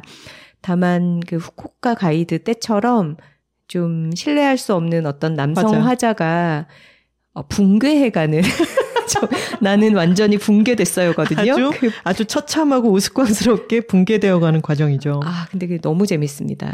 그리고 선우 씨가 저보다 먼저 연수를 읽었는데 음, 전혀 상관없이 멍하니 앉아 있다가 갑자기 막 웃었잖아요. 약간 실성한 사람처럼 그래서 왜 웃어?라고 했더니 아 라이딩 크루라고 하는 단편이 있는데 그 단편의 도입부를 다시 생각하니까 너무 웃겨라고 했잖아요. 네, 이 단편이 약간 반쪽짜리 액자 구조를 하고 있거든요. 맞아요. 그러니까 도입 부분에만 어떤 다른 인물들의 이야기로 이 사건이 벌어지는 걸 지켜보는 음. 어, 그런 방식으로 시작을 하는데 왜 이렇게 시작을 했는지 생각할수록 너무 재밌고 맞아요. 그 인물들의 내가 대입이 되면서 이 단편의 화자를 지켜보는 듯이 문득문득 떠오르면서 정말 두고두고 웃음이 납니다. 제가 이어서 라이딩 크루를 읽고 나서 정확히 선우 씨처럼 멍하니 있다가 웃게 되더라고요. 음, 그리고 그 라이딩 크루라고 하는 단편은 왜 자전거 동호회들 참 많지 않습니까? 음. 저희 집도 한강 공원에서 그렇게 멀지 않기 때문에 음, 몸에 붙는 사이클용 옷을 입고 음, 저희 집 근처에서 이 식사를 하고 있는 음. riding crew들의 모습을 많이 보게 되는데 그렇죠. 이 단편 안에 있는 정말 그럴 법한 여러 표현들 중에서 저는 crew장님 이런 말도 너무 웃기더라고요. crew장님 영어 장 장, 한자어 님 한글, crew장님 어. 팀장님과 이 구조는 같지만 음. 이런 단어에 대한 디테일한 포착 같은 것은 장류진 작가님의 장기입니다. 음. 일의 기쁨과 슬픔에서도 그 IT 업계 안에서 사용되는 여러 가지 음. 우스꽝스러운 단어와 문화를 음. 그 말들을 채집해서 너무 적재적소에 배치를 해두었기 때문에 웃음이 빵빵 터지잖아요. 음. 어, 이 연수 안에 있는 가장 웃음의 백미라고 할 수 있는 라이딩 크루에서도 그런 어, 특기가 아주 잘 음. 드러납니다. 맞아요. 그리고 뭔가 공정함에 대한 집착이라든가 그런 힘겨루기, 음. 어떤 이성을 앞에 둔 그런 기싸움 이런 게 어디까지 갈 수 있는가. 두 남성 크루가 아이유 고개에서 맞붙죠. 네, 자세한 내용을 읽어보시기 바라고요. 마지막 단편은 미라와 라라인데요. 저는 이 단편을 통해서 장유진 작가님이 진짜 소설을 사랑하는구나, 음. 라고 느꼈습니다. 음, 소설 쓰기에 대한 이야기이고 대부분의 다른 작품에서 젊은 여성들의 분투가 어, 어떤 조직 사회에 들어가기 위해서 가진 것이 없이 애쓰는 그런 인물들의 좌절이라면 미라와 라라에서는 물질적인 부를 이미 이루고 음, 어, 말하자면 많은 사람들이 부러워하는 그런 스타트업에서 돈을 아주 많이 받아서 exit한 음. 그런 인물이 이유를 알 수 없이 문학에 투신하는 음. 그러면서 또 이상한 좌절을 맛보는 그런 이야기죠. 음.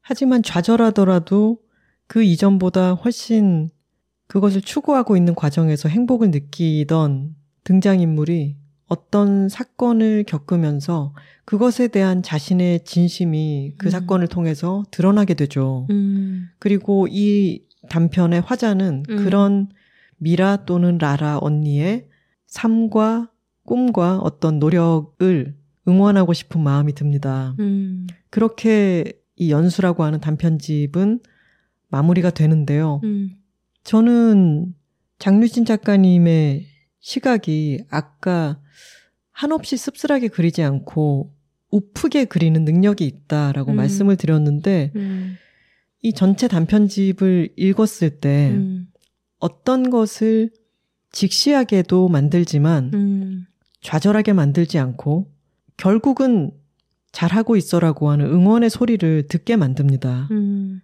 그것은 따뜻함과도 조금 다른 어떤 것인 것 같은데 음, 어, 그런 독특한 응원의 목소리 그리고 웃퍼하면서도 또 한 걸음을 내딛게 만드는 힘 같은 음. 것이 저는 이 책에 배어 있다고 생각합니다. 음, 맞아요. 장유진 작가 자신이 굉장히 현실에 발을 붙이고 음, 살아온 사람이기 때문에 이런 글을 쓸 수 있는 것 같습니다. 여름 휴가철에 가져갈 책을 고르고 계신 톡토로들 많이 계실 텐데 음. 어, 연수를 한 권 끼워 넣으셔도 즐거운 휴가가 되실 것 같습니다. 음. 이 작품을 읽고 나서 이 작품에 대한 이야기를 더 듣고 싶다는 열망이 생기실 거예요. 음. 그런 분들을 위해서 7월 28일 금요일 오후 7시에 아 여기도 마포 중앙도서관 마중홀이에요. 저희 어제 아, 다녀온? 곳. 음. 네. 어, 장유진 작가님과 저의 북토크가 예정되어 있습니다.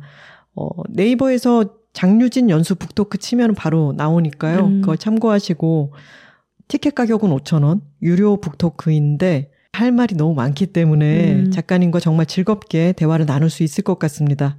네, 저도 가서 질문 좀 해도 되나요? 그렇죠. 물어보고 싶은 게 많네요.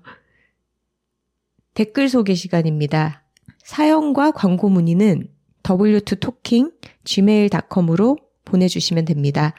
w 숫자 2 talking at gmail.com입니다. 관세음 풋살님의 메일입니다. 아, 지금 닉네임부터 너무 웃깁니다. 안녕하세요. 책이라웃 측면 돌파 첫 회부터 여둘톡 최신 에피까지 졸졸 따라왔지만 메일은 처음 써보는 톡토로 관세음 풋살입니다. 큰맘 먹고 메일을 쓰게 된 이유는 제가 좋아하는 것과 관련된 큰 이벤트가 가까워져 다 같이 좋아하자고 동네방네 소문을 내기 위해서입니다. 그것은 바로 여자 축구입니다. 음. 올해는 호주, 뉴질랜드 여자 월드컵이 열리는 해이며 7월 20일에 개막전이 열립니다. 네, 이미 열렸죠. 한국 대표팀은 2015년, 2019년에 이어 연속 3회째 본선에 진출했습니다. 월드컵을 계기로 잔디밭 위에서 건장한 여자들이 뛰고 몸싸움하고 소리치며 공을 쫓는 모습을 보는 즐거움을 한 사람이라도 더 알았으면 좋겠다는 마음. 텅 빈 경기장에서도 늘 최선을 다하는 WK 리그 선수들의 멋짐이 더 많이 알려졌으면 하는 마음으로 메일을 쓰고 있습니다. 현 대표팀은 작년 아시안컵에서 준우승을 했으며 올해 열린 잠비아와 IT 둘 다 월드컵 본선 진출국 그들과의 평가전에서 모두 이겼습니다. 경기력과 선수들의 기세가 한껏 올라와 있는 상태라 멋진 경기를 기대하셔도 좋을 것 같습니다.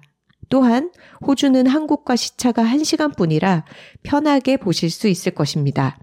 골 때리는 그녀들을 위시한 여자 풋살의 인기, 레전드 지소연 선수의 WK 리그 복귀 등으로 여자 축구에 대한 관심이 늘어나 최근 서울 월드컵 경기장에서 열린 여자 월드컵 출정식에 9천여 명의 관중이 모였지만 저는 한국 여자 축구 선수들이 더 많이 알려지고 더 많은 인기를 누렸으면 합니다. 7월 25일에 콜롬비아, 30일에 모로코, 8월 3일에 독일을 상대로 치러지는 월드컵 조별리그 예선전에 대해 팟캐스트에서 짧게라도 언급해 주신다면 기쁠 것 같습니다. 저는 곧 여름 휴가를 겸해 월드컵을 보러 풋살팀 친구들과 호주로 떠나는데 피파 사이트를 뒤지면서 한국 대표팀의 기사와 동영상을 보다가 문득 이렇게 멋진 사람들을 저 혼자만 알 수는 없다는 생각이 샘솟아 허둥지둥 메일을 쓰고 있습니다. 좋은 걸 좋다고 외치는 장소로 여둘통만큼 적절한 곳도 없겠지요. 좋은 걸 아낌없이 좋다고 말씀하시는 두 분 덕분에 저의 일상도 제가 좋아하는 것으로 점점 채워지고 있습니다. 팟캐스트를 꾸준히 즐겁게 해주셔서 감사합니다. 덥고 습한 날씨에 입맛 잃지 않게 잘 챙겨 드시고 시간의 여유가 되신다면 수평 자세로 맥주를 곁들여 월드컵 중계를 보시는 것도 추천드립니다. 이상입니다. 그리고 본인의 닉네임에 대해서 설명을 해주셨어요. 다니던 체육관에서 늘 회색 바지를 입고 운동을 한다고 해서 스님 캐릭터를 얻었다가 풋살을 시작하게 되면서 친구가 관세음 풋살이라는 별명을 붙여줬다고 합니다. 김원비 작가님의 목탁 연주에 불교 신자도 아니면서 괜히 내적 친밀감을 느꼈네요 하셨네요. 김원비 작가님이 목탁 연주 연습하시러 저희 소리째에 오셨을 때 뒤풀이 자리에서 관세음 풋살 얘기를 했더니 너무 좋아하셨습니다. 관세음 풋살님 화이팅입니다. 네, 저희도 이번 여자 월드컵 너무 기대하고 있고요. 음. 어, 한국전 중계가 있는 날은 꼭 챙겨보려고 합니다. IT와의 경기에서 장슬기 선수가 날린 그 중거리 슛. 그러니까요. 그리고 그, 그 너무 귀여운 골 세레모니라고 해야 될까요? 그 장면은 꼭 여러분들 찾아보시기 바랍니다. 네. 근데 조금 마음에 걸리는 부분이 있어요. 어, 관세음 풋살님께서 시간에 여유가 되신다면 수평 자세로 맥주를 곁들여 월드컵 중계를 보는 것도 추천드립니다. 음. 좀 수평, 힘들지 않을까요? 수평 자세로 누워 있다가 맥주 마실 때는 음. 일어나서 수직 자세로 앉아서 마셔야죠. 네. 그리고 어제 최선을 다하면 죽는다 북 콘서트 음. 서사음 with 목탁이스트 김원비 자리에서 저희에게 직접 종이에 쓴 손편지를 전해주신 남톡토로님이 계셨어요. 네. 이 남톡토로님은 저희가 질문자 세 분께 아주 special 목탁 개구리를 선물을 드리겠다라고 했을 때 두 번째로 음. 질문을 하셔서 그 상품을 받아가신 분인데 나중에 인스타 스토리를 종합해 본 결과 어제 마치고 다들 호프마당을 톡토로들이 다 채웠다면서요. 그러니까요. 근데 이 목탁개구리 선물을 받으신 분들도 또 거기 가 계시더라고요. 네. 이 편지를 읽어보겠습니다. 안녕하세요. 전주에 사는 남토로 초록에 빠진 여름입니다. 일전에 메일로 인사드렸었는데 지난 10월 전주 독서대전에서 강연을 통해 여들톡을 알게 된 이후 두 분의 이야기가 제 일상에 스며들었어요. 읽고 보고 듣고 가고 먹고 사용하는 것에 이르기까지 곳곳에 여들톡이 있어 문득문득 작가님들을 생각하게 됩니다. 그렇게 작가님들을 꼭 한 번 더 만나 뵙기를 소망했는데 지난달 서울국제도서전에 이어 이번 북토크까지 1년도 채 안 되는 기간에 세 차례나 뵙게 되다니 서울 민국에 사는 지방러로서 감개무량하네요. 작가님들께서는 일상뿐 아니라 생각하는 것에도 많은 영향을 주셨어요. 전 삼형제 중 장남으로 외조부를 모시는 부모님 밑에서 자랐어요. 집안의 여성은 엄마 혼자셨고 맞벌이를 하지만 집안일은 홀로 하시는 엄마의 모습을 성인이 다 되어서야 인지했어요. 어릴 때는 가부장적인 아버지와 가족을 위해 헌신하시는 엄마의 모습이 아무런 문제 없이 보였고 자연스럽게 여겨졌어요. 그런데 이 자연스럽다는 게 대학을 타지로 가며 집과 한 걸음 멀어지고 경험과 여러 이야기들로 인해 제 생각과 이에 따른 제 주변, 즉 자연이 변하니까 너무나도 부자연스러운 것이더라고요. 음. 성인이 된 이후 주변 여성 친구들에게 들었던 차별과 피해, 불안의 이야기들은 같은 나라, 같은 시대에 사는 게 맞나 싶을 정도로 충격적이었고 그간 무지했던 제게 화도 났어요. 그렇게 친구들 이야기를 시작으로 책과 영상 컨텐츠를 찾아보게 되었고 하나둘씩 알아갔습니다. 그러던 중 작가님들의 책 여자 둘이 살고 있습니다를 읽게 되었고 이후 여둘톡까지 듣게 된 거죠. 작가님들이 나누시는 이야기는 제 나이 대의 여성뿐 아니라 중년과 노년의 여성, 그리고 그러한 여성과 한 사회를 이루는 남성과 다양성, 문화와 사회, 환경 등 많은 것들을 생각해 보게끔 하셨습니다. 이번 최선을 다하면 죽는다에서 선우 작가님이 쓰셨듯 어딘가 아픈 사람이 존재함을 알면 좋겠습니다. 타인의 고통을 잘 알아채고 도울 줄 아는 사람이 되고 싶습니다. 임신을 해보지 않아도 임신이 힘든 일이라는 걸 아는 것이 사람다움일 테니까요. 성별과 세대, 인종과 생명의 구분 없이 다정한 이해가 만연한 사이가 되기를, 그런 이들이 살아가는 사회를 위해 작가님들의 이야기가 계속되기를 바라겠습니다. 그럼 청량한 여름 감사시길 바랄게요. from 초록에 빠진 여름. 아. 아, 너무 좋지 않나요? 감사합니다. 우리 남토로들이 참 참합니다. 그쵸? 맞아요. 삼형제의 맞벌이까지 하면서 집안일을 혼자 하셨던 이 어머니는 정말 힘드셨겠어요. 음, 그거를 알아채고 음. 나누어서 같이 하려고 하는 마음을 갖게 되신 게 아주 다행스럽습니다. 음. 10159633님께서 첫 댓글이라고 하시면서요. 저는 인도에서 근무하고 있는 20대 직장인입니다. 어제 집에 화재가 있었어요. 그리고 지금은 집 정리를 해두고 숙소에 누워 있습니다. 긴장이 풀리면서 몸살이 몰려오네요. 소파에 누워 팔다리를 늘어뜨리고 여둘톡을 들으니 두 분의 목소리가 편안한 음악처럼 이 시간을 위로해 줍니다. 감사합니다. 라고 하셨네요. 음. 어, 굉장히 담담하게 쓰셨지만 너무 큰 일을 겪으신 것 같아요. 맞아요. 지금은 좀 정리가 잘 되고 어, 뭔가 마음의 평안을 찾으셨기를 바랄게요. 음. 지난 좋은 어른이 될 수 있을까 편에 수많은 분들이 자기 반성을 겸한 댓글을 음. 아주 많이 남겨주셨습니다. 네. 저희도 좋은 어른이 될 수 있을까 하는 음. 의문을 갖고 음. 얘기하는 거잖아요. 맞아요. 우리 함께 노력을 해봅시다. 음, 확신이 아니라 자기를 계속 돌아보는 시선을 가질 때 더 좋은 어른으로 다가가는 가능성이 커지지 않을까 싶습니다. 그리고 수많은 분들이 소리째 오픈을 축하해 주셔서도 참 음. 반가웠습니다. 아주 방송이 올라가자마자 거의 바로 댓글 달아주신 분인데요. 하람0113님께서 까! 한 주 동안 이것만 기다려요. 이것이 여들톡이죠. 제목부터 가슴에 와닿는군요. 음. 전 16세 여중생이에요. 여들톡을 두세 번 돌려 들으며 하루하루를 알차게 보낸답니다. 하셨습니다. 음. 야, 한 주 동안 여들톡을 기다리고 계신 16세 여성 중학생이시군요. 반갑습니다. 중학생 톡토로가 있다고 생각하면 저희가 정말 좋은 어른이 꼭 되어야 할 것 같습니다. 그렇게 어깨에 힘을 주기 시작하면 또 안 되지 아, 않을까요? 그런가요? 루키디님께서 어느 순간 더 이상 어리지 않다는 걸 깨닫는 요즘입니다. 좋은 어른이 되는 건 좋은 후배, 좋은 부하 직원이 되는 것보다 어려운 일 같아요. 혹시나 내가 꼰대인 건 아닐까? 내 조언이 잔소리로 들리지 않을까? 항상 말 한마디 한마디 조심하게 되네요. 그래도 어릴 적 좋았던 어른들의 모습을 기억하며 그대로 되려고 항상 노력합니다. 참, 저 올해 휴가 엄마와 함께 퀸즐랜드로 갑니다. 음. 퀸즐랜드 자매 로드를 엄마와 재독까지 하며 열심히 일정을 짜고 있어요. 여자들이 살고 있습니다도 재밌게 읽으셨던 엄마에게 여둘톡도 영업해서 얼마 전엔 우리 선선해지면 경주에 갈까 하시더라고요.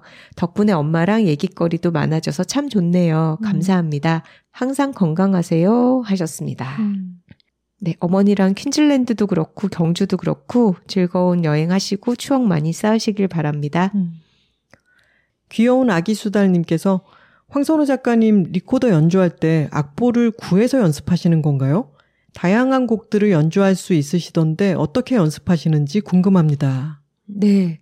리코더 악보집이 어, 서점 가시면은 다양하게 나와 있어요. 아마도 악보에도 저작권료가 있어서 그렇게 구매하도록 되어 있을 텐데요.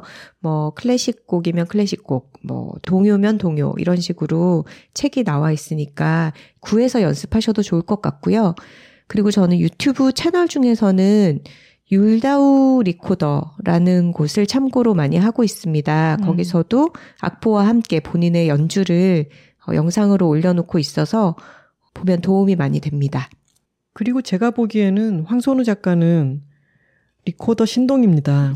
어, 왜 이러세요? 노래를 부르듯이 그 음을 알면은 그냥 악보 없이도 음을 대충 짚어가지고 부르는 능력이 있어요. 약간 상대 음감으로 음. 리코더 음역대 안에서 멜로디를 배치할 수는 있는 것 같아요. 음, 그 부분은 리코디스트 꿈나무 톡토로 분들이 참고를 하시기 바랍니다. 네.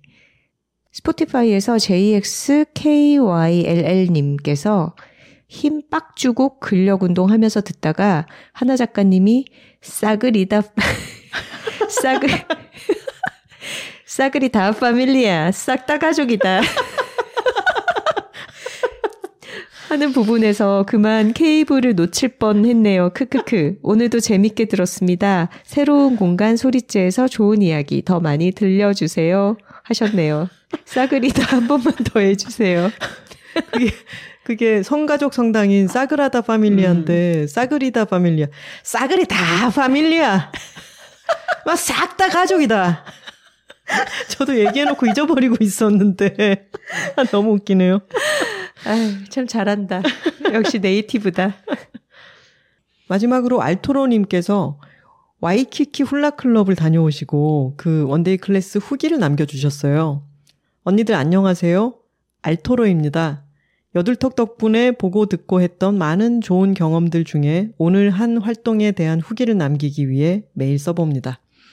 두 분의 지난 훌라 수업 후기와 1주년 공개 방송을 통해 여구르르님에 대한 일방적 친밀감을 갖고 SNS 상에서 follow하다가 one-day class를 여신다는 소식을 듣고 반가운 마음에 덜컥 신청을 하고야 말았어요. 나 자신에 대한 생각은 하지 못한 채로요.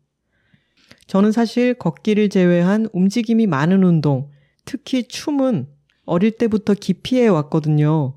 순발력, 리듬감, 유연성, 그 무엇에도 자신이 없고 춤은 술을 마시지 않은 제정신의 나와는 맞지 않는 무엇으로 알고 항상 장기자랑 같은 것은 말로 웃기기 등으로 넘기며 30여 년을 살아왔어요.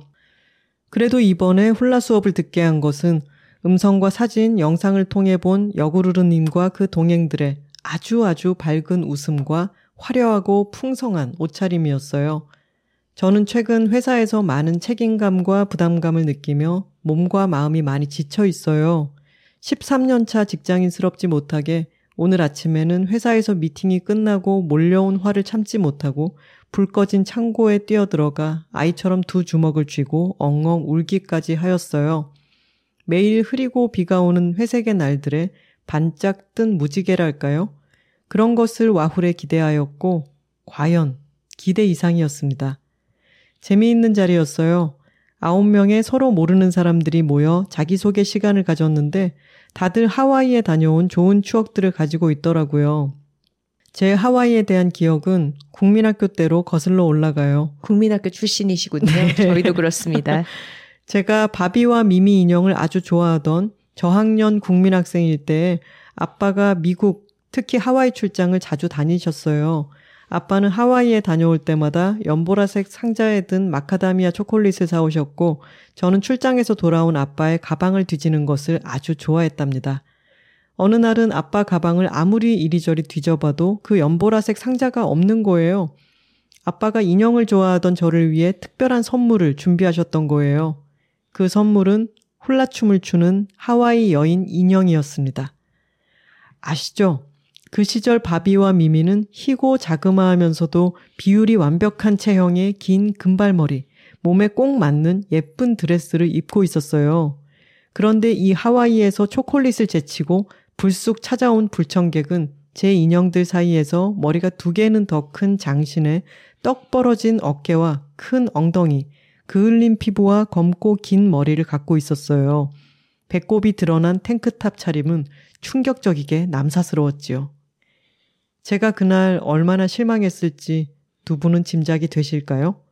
그때의 실망감은 나이가 들수록 아빠가 애써 골라온 선물을 기쁜 마음으로 받아들지 못했던 그날에 대한 죄책감이 되어 저는 지금도 엄마 아빠가 설사 길에서 주운 무엇을 건네주시더라도 아주 아주 크게 감사를 표하는 고장난 어른이 되었답니다. 고장나셨네요. 아무튼 저에게 하와이는 그 인형과 같은 어두운 어떤 곳으로 각인되어 있었습니다. 그런데 하와이를 그리워하는 한 무리의 아마추어 댄서들 사이에서 그 그리움들이 옮아 가보지도 못한, 알지도 못하는 하와이에 대한 마음이 몽글몽글 솟아나지 뭐예요. 스텝은 엉망진창, 손은 휘적휘적, 동공은 호달달 하는 두 시간의 수업 내내 모두에게서 웃음이 떠나지 않는 반짝반짝한 시간이었어요. 일상에서의 작은 거리감이 필요한 사람들에게 와이키키 훌라클럽을 강력하게 추천드립니다. 한 가지 흥미로운 것은 직장을 그만두고 나를 찾아가고 있는 분들이 이 수업에 많이 오시더라고요.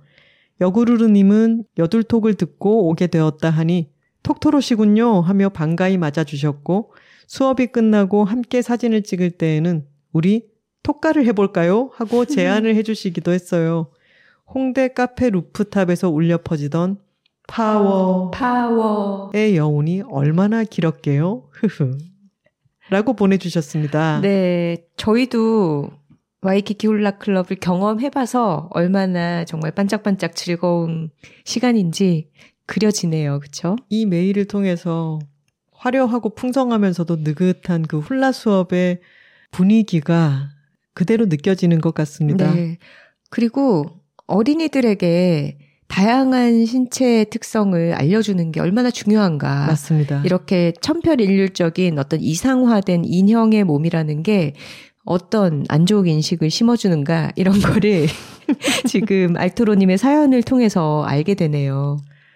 저희 오늘 특별한 날이어서 짧게 녹음하고 빨리 편집해서 올려야 되는데 또 너무 길게 떠들어버리고 말았습니다. 보내주신 메일들이 참 많았는데 다 읽지 못해서 죄송스럽게 생각하고요. 어, 오늘의 방송은 이쯤에서 마무리해야 될 것 같습니다. 네. 좋은 걸 좋다고 말하기 여둘톡 62화는 Would you like something to drink? 였습니다. 여둘레드는 장류진 작가님의 단편 소설집 연수를 소개했습니다. 여둘톡 뒤에는 톡토로가 있고 톡토로 뒤에는 여둘톡이 있습니다. 저희는 다음 시간에 다른 주제로 다시 돌아오겠습니다. 화요일입니다. 고맙습니다.